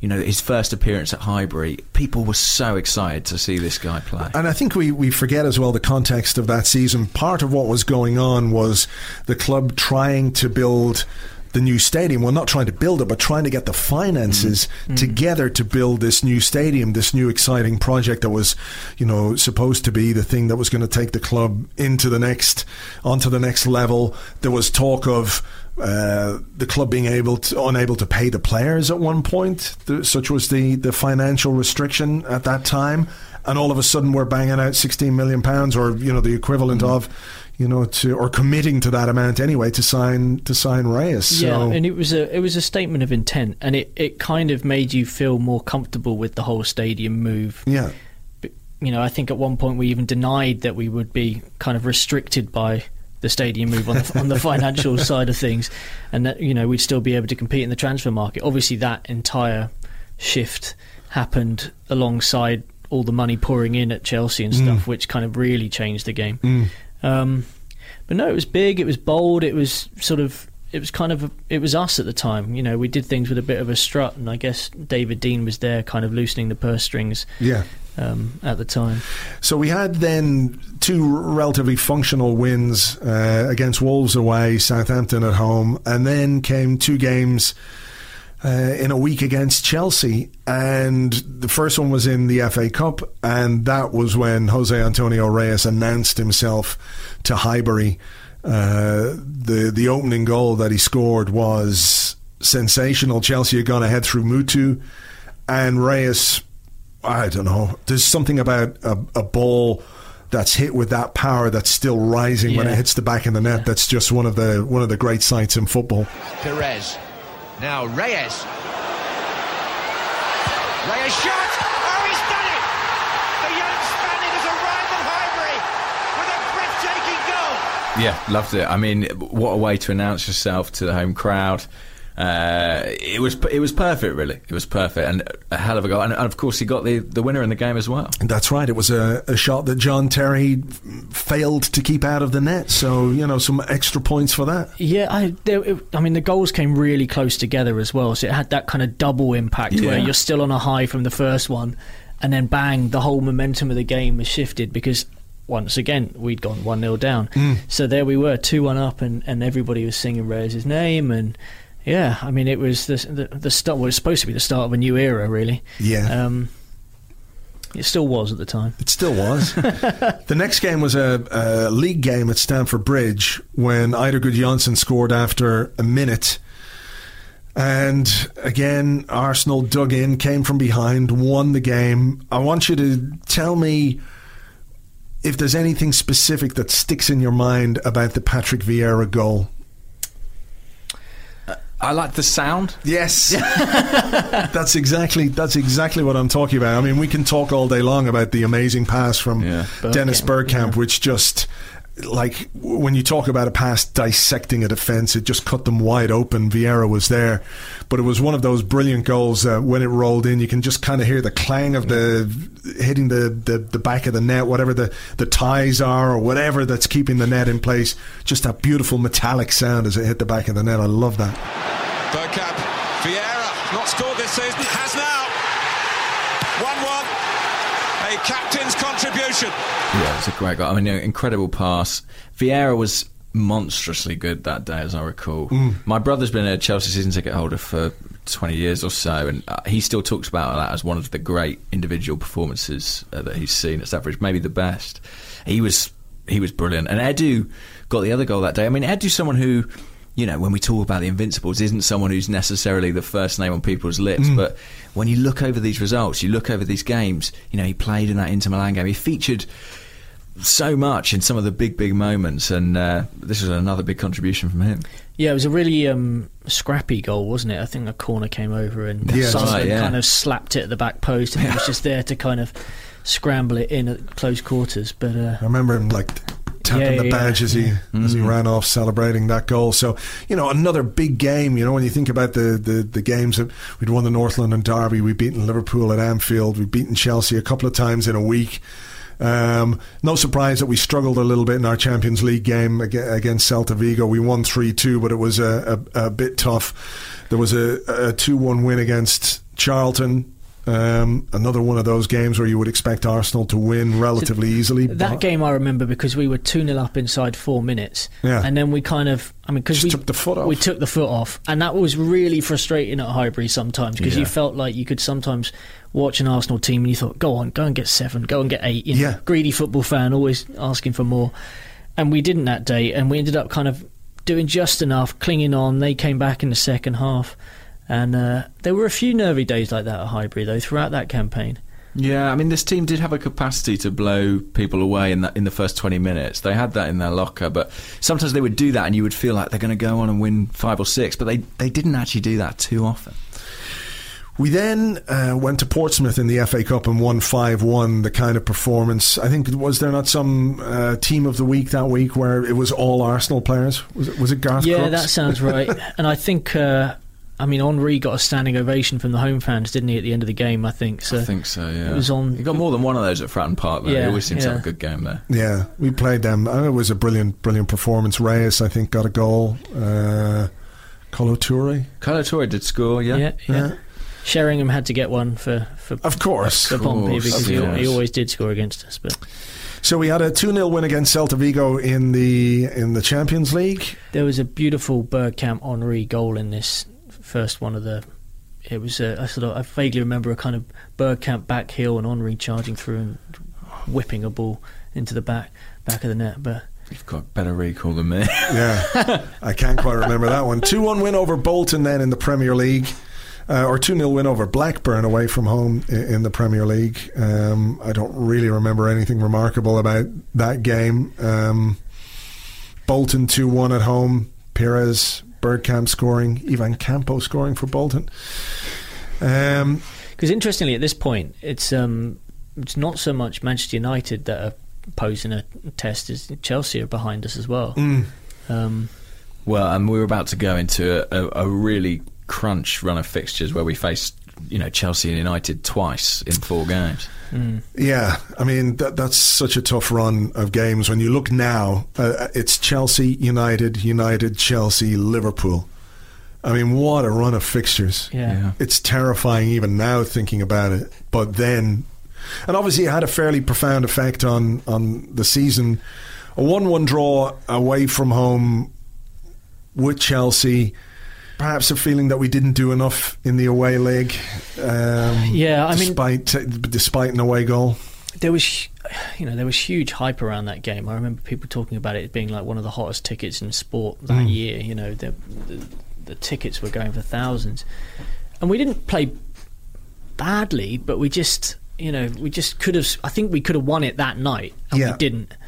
And maybe we kind of rested on the idea that we, you know, it was Chelsea and we beat them at home because that was the kind of record we had against them. You know, we mm. we, we were amazing hoodoo over them. Um, yeah, yeah, I mean, was, in any context, I mean, a one-all draw away in the first leg of a Champions League game, yeah, of a Champions League game is a very decent result mm. on paper. Nice, that, nice header by Pires as well. Now. Yeah, yeah, yeah. yeah. A, a, That's a fairly rare, rare yeah. fairly rare. Uh, one one with Manchester United, then in the Premier League, the Thierry Henry goal. This was the one where he just leathered it from mm. almost. He was just standing, and it whizzed past Roy Carroll, if if I'm correct. Yeah, and uh, the celebration was that the celebration where he kept. Brushing shrugging Reyes off Reyes off. away, yeah, yeah. yeah. You never really got the feeling that Henry liked Reyes was, for some reason. Was this when that chat started? I mean, there was always talk about that. I think so. I think so. Yeah, that was that was certainly where it seemed to begin. You know, the two combined pretty well um, mm. and did combine very well. I can remember, was it probably a goal in the? Do you know what I think it was? That really uh, amazing five three win over Middlesbrough the following season, oh, of course, yeah. and Reyes. Played a sixty, seventy yard diagonal ball over the top, and Henry yeah. just scored. And you know they seemed to get each get each other on uh, get on okay there. But yeah, Henry doesn't didn't like to be touched sometimes. But uh, Louis Saha equalised for Manchester United. I, I do wonder if that goal had a bit of an impact because we played them five days later. In the in the F A Cup uh, and went out. Well, the uh, team selection was very controversial that day. Do you remember? I think Thierry Henry. Started on the bench, Reyes started on the bench. So Ali Adier, who Arsene really did seek to include all season long, came mm. into the eleven alongside Dennis Bergkamp. Um, it was, the, I mean, look. When you look at it now and you look at the schedule, it's amazing that there wasn't more rotation. When you think about it now, we talk about players being unable to play. I mean, you, you can look at s- some fixtures and say, okay, that's a tough run of fixtures because of the amount of time between the games. But when you add the... the fact that you're playing really high quality opposition, it takes more out of you, I think, when you're playing games like that. The concentration is higher, the physical effort is much higher, just the intensity, the psychological nature of those games. The the fatigue must have been uh, yeah, I mean, crippling. It, it, Ferguson even said after the game that he benefited knowing that Arsenal were going to have to play Chelsea in the Champions League just a few days afterwards and stuff. So, um Mm. I mean, we, we, we actually did everything but score, I think, in the opening minutes of that game. And um, Scholes scored, and didn't they kick? They kicked. They kicked Reyes a lot in that game. I can't remember. They kicked somebody who who there was a big doubt over. Yeah, it was Reyes. Reyes got kicked very badly. Yeah, a Scholesian tackle, perhaps, was it? Or yeah. was it? Yeah. I hope it wasn't the case from Scholes that he felt he had to stop Reyes, because it would be very disappointing if that was the case. That's mm. what Wenger said afterwards. Yeah, so that was us out of the, the F A Cup. Um, and although the focus was on the league and, and being unbeaten to that point, there was still a real sense that Europe was something that was in our hands. Mm. And I have to say, like, even now, thinking about the game against Chelsea, the home game against Chelsea in the Champions League quarterfinals. If I could turn back time and change any one result in our history, this would be really close to the top. You could maybe say the Champions League final against Barcelona, of course, but just in terms what it, of what it might have meant for this team and this yeah. group of players. Because when you think about who was left in the tournament, it was uh, Monaco, Porto, Porto, of course, he went on to. And yeah, I mean, we could have we could have stopped the evil that is Jose Mourinho before he got the chance to yeah to flourish, before he was nourished by a Champions League victory. I mean, I, honestly, I feel like we deserve to win the champ. We were a better team that year than we were when we reached the final. Obviously, yeah, oh yeah, yeah, yeah, one hundred percent. And weirdly, despite the fact that we got to the final, I feel like we were close. We, we should have. I mean, if, if I'm I'm more pained by us going out in the quarterfinals than I than I was even us losing in the final against Barcelona. Yeah, you know, yeah. There was so much about that team that it just felt like we were oh, destined to win it, and we didn't. That, I mean, it's a real goal. Sliding doors moment. Right? Yeah, I mean, it, it sounds absurd to say for a team who went at the season unbeaten, but do you think that it, is it fair to say that the Invincibles underachieved? Yeah.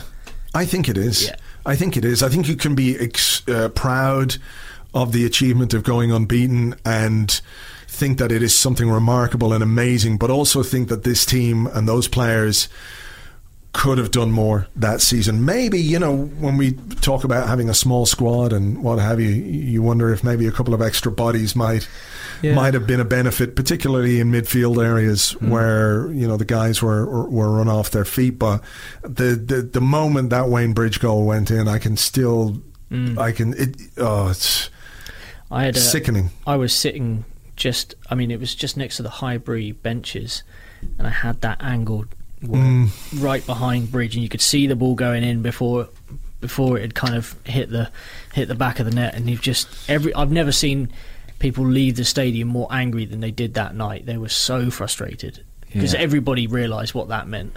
And that night turned on its head because we had taken the lead on the, on the evening itself yeah. through Reyes stabbing in at the far post, and oh God, it, it, it, you know, I you watch that Bridge go and. Every time I see it, it feels like it's in slow motion.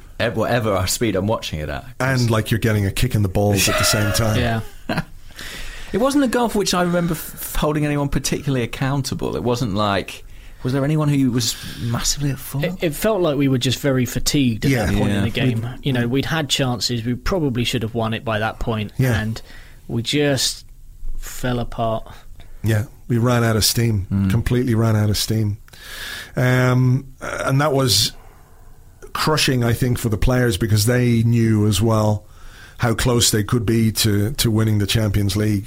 Um, yeah, I mean, look, you, you, Chelsea went on to play Monaco. They lost. They, they were a mess um, against didn't, Monaco. Yeah, they fucked it up in a big way, didn't yeah, they? Yeah, Ranieri took a lot of stick for his I can't, selection of substitutions. Yeah, he, he, I mean, that's he really got the Tinkerman stuff that mm. yeah that day. Um, but you know, I, I, when you look at that Monaco side. We, I mean, I think we we would have steamrolled them, obviously. Yeah, absolutely, and I think we would have beaten Porto in the final. I think we would have won the Champions League had we won that game. I've no doubt we would have won the Champions League. I mean, it's hypothetical, of course, but would you would you swap the unbeaten season for the Champions League that season? Would you take losing a game that, I, in the league? I think at the time, if Arsenal had won the league and lost a game and won the Champions League, I'd have been pretty happy. Yeah. Yeah, I'd yeah. have taken that. I think so as well. I mean, it's, you know, it's sort of been a long-standing debate, hasn't it, between United fans and Arsenal fans of the treble versus the unbeaten mm. season. It's it's a it's a completely unique achievement to go through that season without losing, but yeah, there, there was more to be done for this mm. team. And I think what was kind of strange, projecting forward a bit, is that, you know, they never pushed on and got close to it again, really. I know two thousand six was kind of the last hurrah for some of these players, but this really was a team at, at the peak of its peak of its powers. Yeah. Right? Mm. And when you look at the you look at the team that went to the Champions League final, there were there were you know that, that back four, uh, Aboué, Senderos, Touré, Flamini in at left back for a, yeah. a great chunk of the knockout run. You had Alex Hleb in the team yeah. as well. So there was a bit of churn Fabregas in that regard. Fabregas, then. exactly. Yeah. I mean, we even changed the formation for that run, didn't we? We were mm. kind of much yeah, more reliant four, five, on, on Henry on his own. And Campbell yeah. and Cole played the final, but they hadn't really played no. until in the build-up. No, no. Um, so that brought us to a game against Liverpool at Highbury, and fair to say that it's probably the most memorable game of, of the season in terms of what had just happened. Arsenal had been knocked out of the F A Cup. Yeah, knocked out of the Champions League, feeling really broken. That was a brutal week, a brutal week in terms of what it meant uh, for for the team, despite how well things were going. And it looked like it wasn't going to go well in that game either. We we went behind uh, twice. Yeah, oh, Sammy Hupia and um, Michael Owen. Yeah, it was um, a strange day. It was Good Friday. It was, yeah, that's right. It was. Um, traumatic, I think. And, you know, Henri's spoken in detail about the reaction in the second half and what was required and what happened. And it does feel like it was, you know, absolutely key that they made that comeback, because anything could have happened if we'd lost that day. Mm. Um, thankfully, that wasn't the case. It wasn't. Thierry Henry was remarkable in, in that second period, James. Mm. Um, he looked like a man who was pushing himself to the absolute limit for his team. Well, we spoke about him not necessarily receiving the individual accolades you might have expected, mm. but what a travesty it would have been for him to go through this season without without winning the Premier League. And you almost sense that from him, that this was his time and his moment. Mm. And he... You know, he stepped up. It's it's what you talk about with great players, you know. Do they deliver in the big moments? And Arsenal desperately needed him then. And he came through in such extraordinary fashion. I mean, it's not just the amount of the goals, obviously the hat-trick on the day, but the nature of that one particular goal that we all remember so fondly. Yeah. Yeah. I mean, forty-eight yards out, picks yeah. the ball up, just charges at the Liverpool defence. Roberto for Henry. Running at Harman and away from him. And running at Carragher and away from him. Still, Thierry Henry! Fantastic goal! Absolutely brilliant from Henry! And Arsenal have their first lead of the game. Not great defending by the Liverpool players, it has to be said in no. the end when you look at it on replay.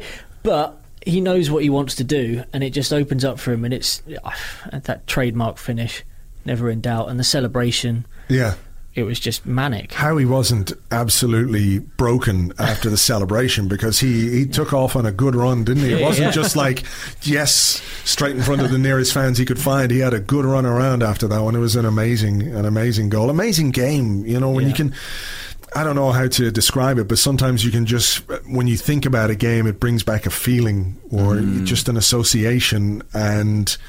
You know, that particular match, given what had happened that week, was... Yeah, I mean, we'd gone from potential treble winners to being two one down at half-time in the yeah. Premier League game and staring down the barrel of losing all momentum. And, yeah, I mean, I think uh, Henry says himself, I felt that the stadium had stopped breathing. And then, you know, mm. obviously the, the goal went in. So, uh, uh, And such was the, the schedule at that time, two days later... Two days later, when you think about it, um, we had to go to Newcastle, and a nil-nil draw, when you think back now, might have been might have been disappointing at the time, but the physical exertion that that team had to, to, to make to play that game, Henry did ninety minutes. Yeah, two days later. I mean, just I mean, you, there, it was pretty much an unchanged side actually. Um, you know, it's the classic Lehman, Lauren, Campbell, Toure, Cole, and then Edu Vieira. Gilberto, I think Perez had a bit of a break. That was about it, right? Yeah. But, wow, I mean, yeah, tough tough gig, that one. Yeah. Um, then there was another Friday night game, a few yeah. of those that season. Uh, Thierry Henry, all he needed was four days rest. The shackles came off, didn't they, in that game? I mean, it was... Do you know, Henry obviously had some great moments and some brilliant goals, but... I do remember this night as one of my real highlights of watching Thierry Henry yeah. because mm. he was, you know, as Martin Tyler put it on, on that occasion, electrifying. Yeah. Electrifying. Electrifying. It's four for the foremost striker, Arsenal's Thierry Henry. And that one goal in particular where he takes the ball off Gilberto, again, in the centre circle. And just tears towards the opposition goal. I think he puts in that he's almost falling over, isn't yeah, he? Yeah, there's one where he's, he's, I think he's actually been fouled, but stays on his feet. And as he's falling, he clips the ball beyond the goalkeeper. Amazing. It was one of the single greatest individual performances I'd seen, albeit against a, a pretty, you know, lackluster Leeds team. But he was fantastic. He was just another level. Yeah, really was. I remember watching it in a bar here uh, in Dublin. Um, I don't know why I was home from Spain at that point, but it was Friday night in a bar in Dublin. The match was on, and even people who weren't Arsenal fans mm. were just going, holy shit, this is amazing. This guy is just incredible. Mm. Incredible. Four goals. Um, Perez scored the other goal. five nil win against Leeds. which means you can go to White Hart Lane and win the title. how how can you how can you script that? Yeah, it's well, pretty poetic stuff. Yeah, I mean we we had to thank, was it Newcastle beating Chelsea just before the game as well? Did that play into it? Or? Yeah, I think so. I and think so. I yeah. think maybe that meant that we didn't need, we didn't to, need win to win the game. We could draw. That's we right. Draw, so it took a little that was bit what of created a bit of off. confusion in the crowd. Yeah. I think Spurs fans felt maybe we needed the win, but in reality, a draw yeah. was going to be enough. Some of the Spurs players thought that we just needed the, uh, yeah. just the uh, that we needed to win as well. Um, Patrick Vieira's goal after three minutes. I mean, one of the great counter-attacking goals that Arsenal have ever scored. Mm. That, that first twenty minutes, you couldn't have written a better twenty minutes for Arsenal going to Spurs, playing beautiful football, knowing they only needed to draw. And suddenly you're two nil up and you can start to chill out and relax, yeah. and everybody can enjoy themselves. And um, oh, it, amazing goals. Yeah, um, the Vieira one was just, again, it's like when we talk about the Perez one where it's just so simple and he curls it in, he makes it look easy. Arsenal made that. They made that uh, that counter-attack look easy as well. Henry picked it up. He played it through to, to Bergkamp. Yeah. Bergkamp squares it for Vieira. Yeah. Telescopic Sli- leg yeah. comes out. And if Vieira hadn't been there, I think Perez was coming in yeah. behind him as yeah. well. So there was just no way that wasn't going to be a goal. One of the one of the great kind of photos of that season was them celebrating. I think there's something like Henry, Bergkamp, Perez, uh, Ashley Cole, Uh, Vieira, all arms around each other, kind of jogging back to the halfway line, and you're yeah. just like, wow, like that really, that yeah. goal summed up that team really. Yeah. As ever, though, yes. there's a, there's the Arsenal way of doing things. As good as we were, we can't we can't escape who we are. Jamie Redknapp scored for Tottenham, uh, two one. Then they got a last-minute penalty. Uh, I know this is something that exercises you, Andrew. It did, yeah. It it never fails to annoy me. And I think, I mean, obviously it, it did annoy Jens as well. I mean, yeah. he was furious, not just with himself, but the whole circumstances of it all. I, it caused a massive argument in my family at the time because I, I was really angry, but my dad and my brother were also spitting. And when we started bickering between ourselves while watching the T V, and you're kind of thinking, it doesn't really matter because even if they score, we're in injury time here. We're about to win the league at Tottenham. Yeah. But it was just that slight sourness at what should have been the end of a brilliant, brilliant day. Yeah, on the day it really annoyed me as well. I know that we won the league, and but it just, I think because the Spurs fans celebrated, it gave them something that yeah. I didn't want to give them. But, d- but, but does that not make it better? Because it, it gave them something that they didn't have. They thought it had stopped us winning the league, yeah. when in reality it had done no such thing. I think with time, obviously, I I don't care at all, and I and I think it's fantastic we won it at White Hart Lane. But just on the day, I, I remember feeling that we we were we were good enough to go there and win, and it irked mm. me the manner the manner. Sure, I mean, look, you don't want to throw away a win against mm. Spurs, but perhaps there's something to be said. I mean, there was the Tirico. Yeah, I mean, Henry always brings it up, doesn't he? That, yeah. you know. the, the Spurs players were jumping up and down, and it was at that point, despite being told that they absolutely should not celebrate on the pitch, and he just basically threw caution to the wind and was like, nah, we're, we're celebrating. Well, and after that it did actually cheer everybody yeah. up, I think. yeah. you know? Some, somebody got an inflatable Premier League trophy that they just paraded around with in front of the Arsenal fans. yeah I mean, I wasn't at Uh, White Hart Lane that day, but to be an Arsenal fan in that Arsenal end, watching the Arsenal players dancing on the pitch, That singing must, the songs. I remember singing, them that must singing, have been unbelievable. They were singing the Colo Torre song. I remember them singing Maybe One More Year for Dennis Bergkamp as well. Yeah, it was all right. Yeah, he was having discussions with the club, with yeah. his agent at that time. Yeah. Amazing. Amazing. I mean, just an incredible way of winning the league. Mm. Uh, and a way of, I think, perhaps healing some of the wounds that had been inflicted by the two cup defeats, Champions League uh, and the uh, the F A Cup. You know, to to uh, to go out of those competitions as well, because people were they were talking treble. Yeah, they were talking. They were talking about treble. Almost probably more than they were talking about the idea of being unbeaten, I should think. Yeah, I think though I think that's true actually. Yeah, because we have to remember that previously, or it had been reported, I think that you know Arsene Wenger had said that his team was was going to go unbeaten. I don't think it was that strident. He said, I think they, yeah, they could. It was the year before. Yeah, it was the year before. And um, but that it was even referenced is interesting, right? I mean, mm. I can't see... Yeah. Arsene Wenger of today ever kind of making those kind of comments, because you could immediately get them. Well, no manager says it now. Even when people talk to Pep Guardiola, and at the time of recording Manchester City I haven't lost a game yet in the Premier League, uh, you know, he doesn't, he, he won't countenance it at all. He'll just say no, no, no, no, no, no, no. Mm. Again, I, you can understand why, but to put that pressure on. But it, it then demanded something of these Arsenal players, didn't it? You know, having won the league, having set out what you wanted to do that season, you've accomplished it, you've achieved it. Maintaining focus for three, four more games uh, is going to be difficult. Yeah, it's a huge task. I mean, when players win things, they talk about, you know, I think about when, for example, Per Mertesacker came back from the World Cup, speaking about how hard it was just to refocus yourself. And we've seen it so many times with title winning teams that their last few results can be a mess, to be honest, because yeah. they're phoning it in.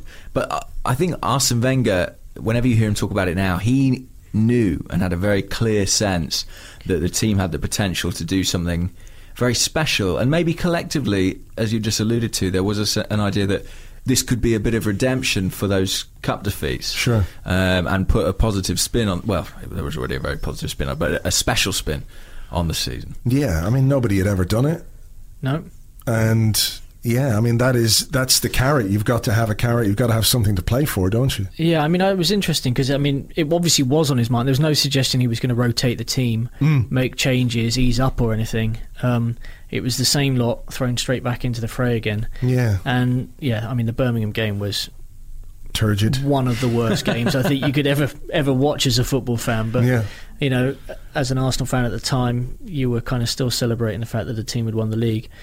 Um, and I, you know, to be fair, the, the following game against Portsmouth was, I was a little bit hairy. Yeah, I mean, it was a, it wasn't a great game to watch, but yeah, it was uh, Yakubu was the one who probably should have won it for Portsmouth. That's right. Le- Lehman made an amazing yeah. save, I think, at at, uh, at one nil to Portsmouth. Yakubu had scored, and then we had uh, a goal from Jose Antonio Reyes. Yeah, yeah he kind of came up trumps in this last period of the season, didn't he? I mean, he yeah. scored, I think, in the two games, not not the last game, but the two prior to that. Yeah. I think this one marked his first Premier League goal, right? Maybe, yeah. And then and then he got the winner against Fulham just a few days later mm. when Van der Sar, who'd been excellent in the home game yeah. at Highbury, mm. made an absolute shocker of a mistake. And yeah, we scored quite early against them. It sure did. Uh, the final game of the season then was against Leicester City. A former Arsenal player threatened to make a mess of it. Uh, Paul Dickov. Blast from the past. Another blast from the past, yeah. Paul Dickov scoring the, uh, the opening goal for Leicester. Uh, but once again, back we came. I mean, back it was kind came. of the story of the season. You know, one nil mm. down, two one up. Um, took a lot of hard work though that day. And, yeah, um, it was a penalty, wasn't there? Henry yeah. penalty, and then uh, a great goal by Patrick Vieira. I mean, I do remember at half time being in the stadium, being like, "Not today, lads! Don't yeah, yeah, don't, yeah, yeah, don't yeah. screw it up," because Leicester were down, weren't they, as well? I think mm. at the time, you don't, you're not going to throw this record away against a team yeah. that are relegated. They one nil really down. Threatened to spoil the party. Uh, and it was tense. It was tense until we uh, just stole into the lead. They, and what a way to finish it as well. I mean, that goal kind of summed up so much of what was great about the team. The pass from Bergkamp, the run from Vieira, captain rounds the keeper, rolls it in. Yeah, it was a lovely way to do it. And of course, the, the subplot throughout this game, which was will Martin Keown get off the bench? yeah, yeah, that's true. Yeah, this, this was when uh, Ray Parlour, I think it's a story Ray Parlour must dine out on at this point. yeah, I mean, I, th- I think the, well, the story basically goes that Keown had to come on to be eligible for a medal. Is that yeah, right? Because he had to have ten appearances. He had to have ten appearances at the time to be eligible, and he'd not really got back in the team since the uh, the United uh, game. I mean, the odd he, appearance. He kept, here yeah, and he kept throwing him on like a late, substitute. Yeah, if he could. Yeah, mm. but yeah, I think well, the story basically goes, doesn't it, that Keown's waiting to come on and Parlour goes up to him and starts. Well, he he sets off on warming up, doesn't he? Yeah. And then sort of whispers in Keown's ear that the boss is going to bring him on. And Keown's pulling his hair out, yeah, yeah, yeah, runs yeah. off to try and remind Wenger that he needs to go on. Yeah. Uh, but he did get on. He got yeah. on in the eighty-seventh minute, and Arsenal uh, won the game two one.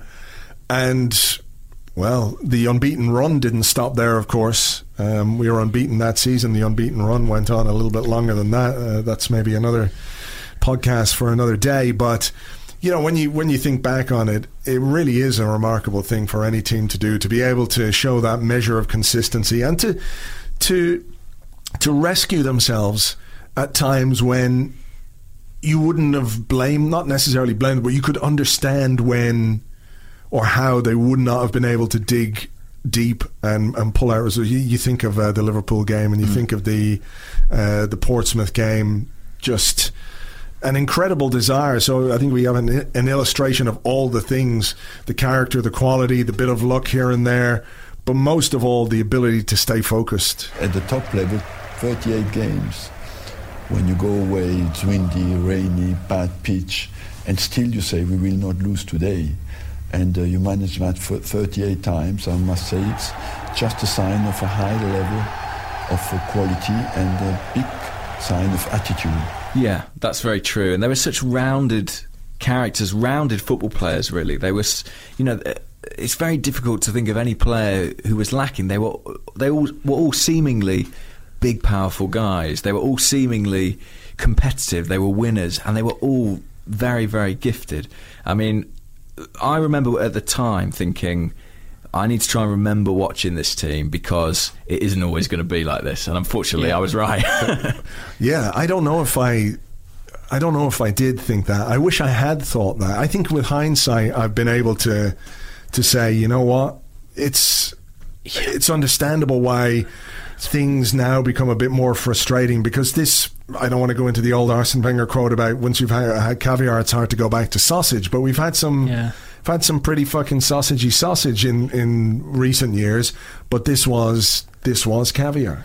I mean, it was the, it was actually the start of the, the following season when it felt like we were just turning up and rolling teams over. You know, three, four, five. We yeah. were much more free scoring at the second half. Yeah. Sorry, the first half of that following season. And it was at that point when I thought, fuck, it might never get better than this. Yeah. Like, this is probably the best football I'm ever going to see. And you're saying it to yourself thinking, please don't be the case, please don't be the case, please don't be the case. And it kind of, I mean, it has been. I mean, like, we're never going to, you know, that was Thierry Henry in his pomp. The guys were just playing with such freedom, and they look powerful. I mean, they, they talk about, didn't Par- Parley used to say that, you know, they used to know they'd beaten teams when they were in the tunnel. Mm. And we haven't seen anything like that since. No, and I think as well, I think Highbury felt like a factor in it. Yeah. You know, the atmosphere at Highbury was yeah.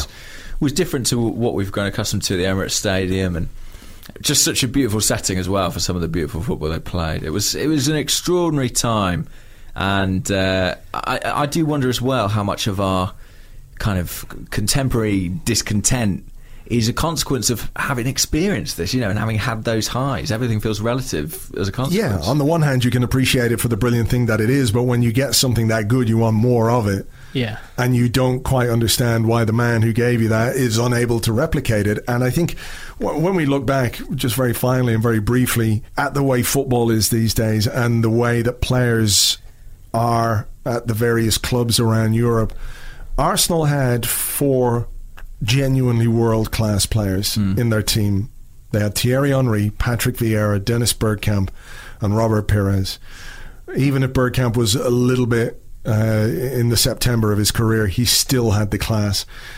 And I don't know what the equivalent of that is these days, but the idea that we had four of those players at Arsenal at any one time, with a supporting cast that was both good enough and intelligent enough to work with them and get the best out of them, it was like a magical cocktail. All the ingredients came came through. Like, it could have even been better that season. We know, we understand the, the disappointment, but it was an amazing time. They were special players. They were once-in-a-generation players, and we kind of had four yeah. yeah. in the same team. I mean, I, I, as you were saying about the supporting cast, I mean, let's say Sol Campbell.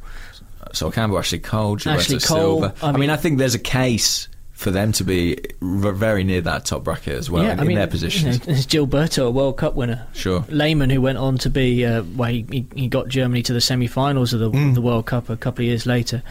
Ashley um, Cole, who was, I mean, whether Ashley we Cole, like him or not, the best left-back. Left back in the world. Argu- yeah. Arguably England's best performer over the course of a decade, you know, yeah. during that period.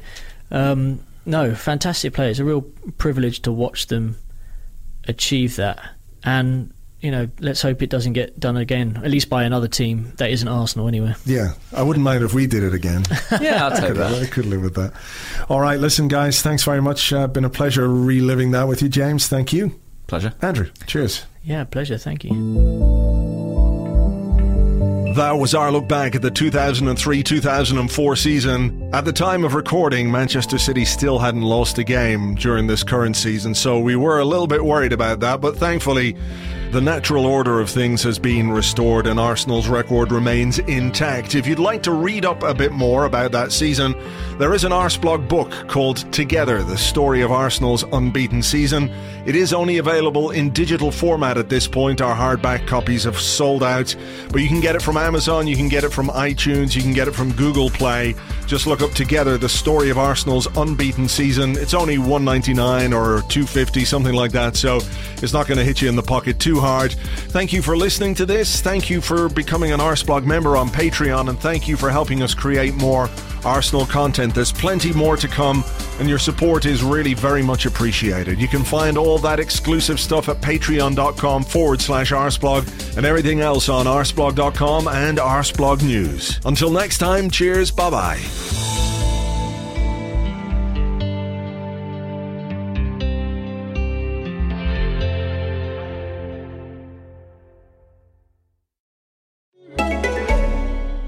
This holiday season, treat yourself.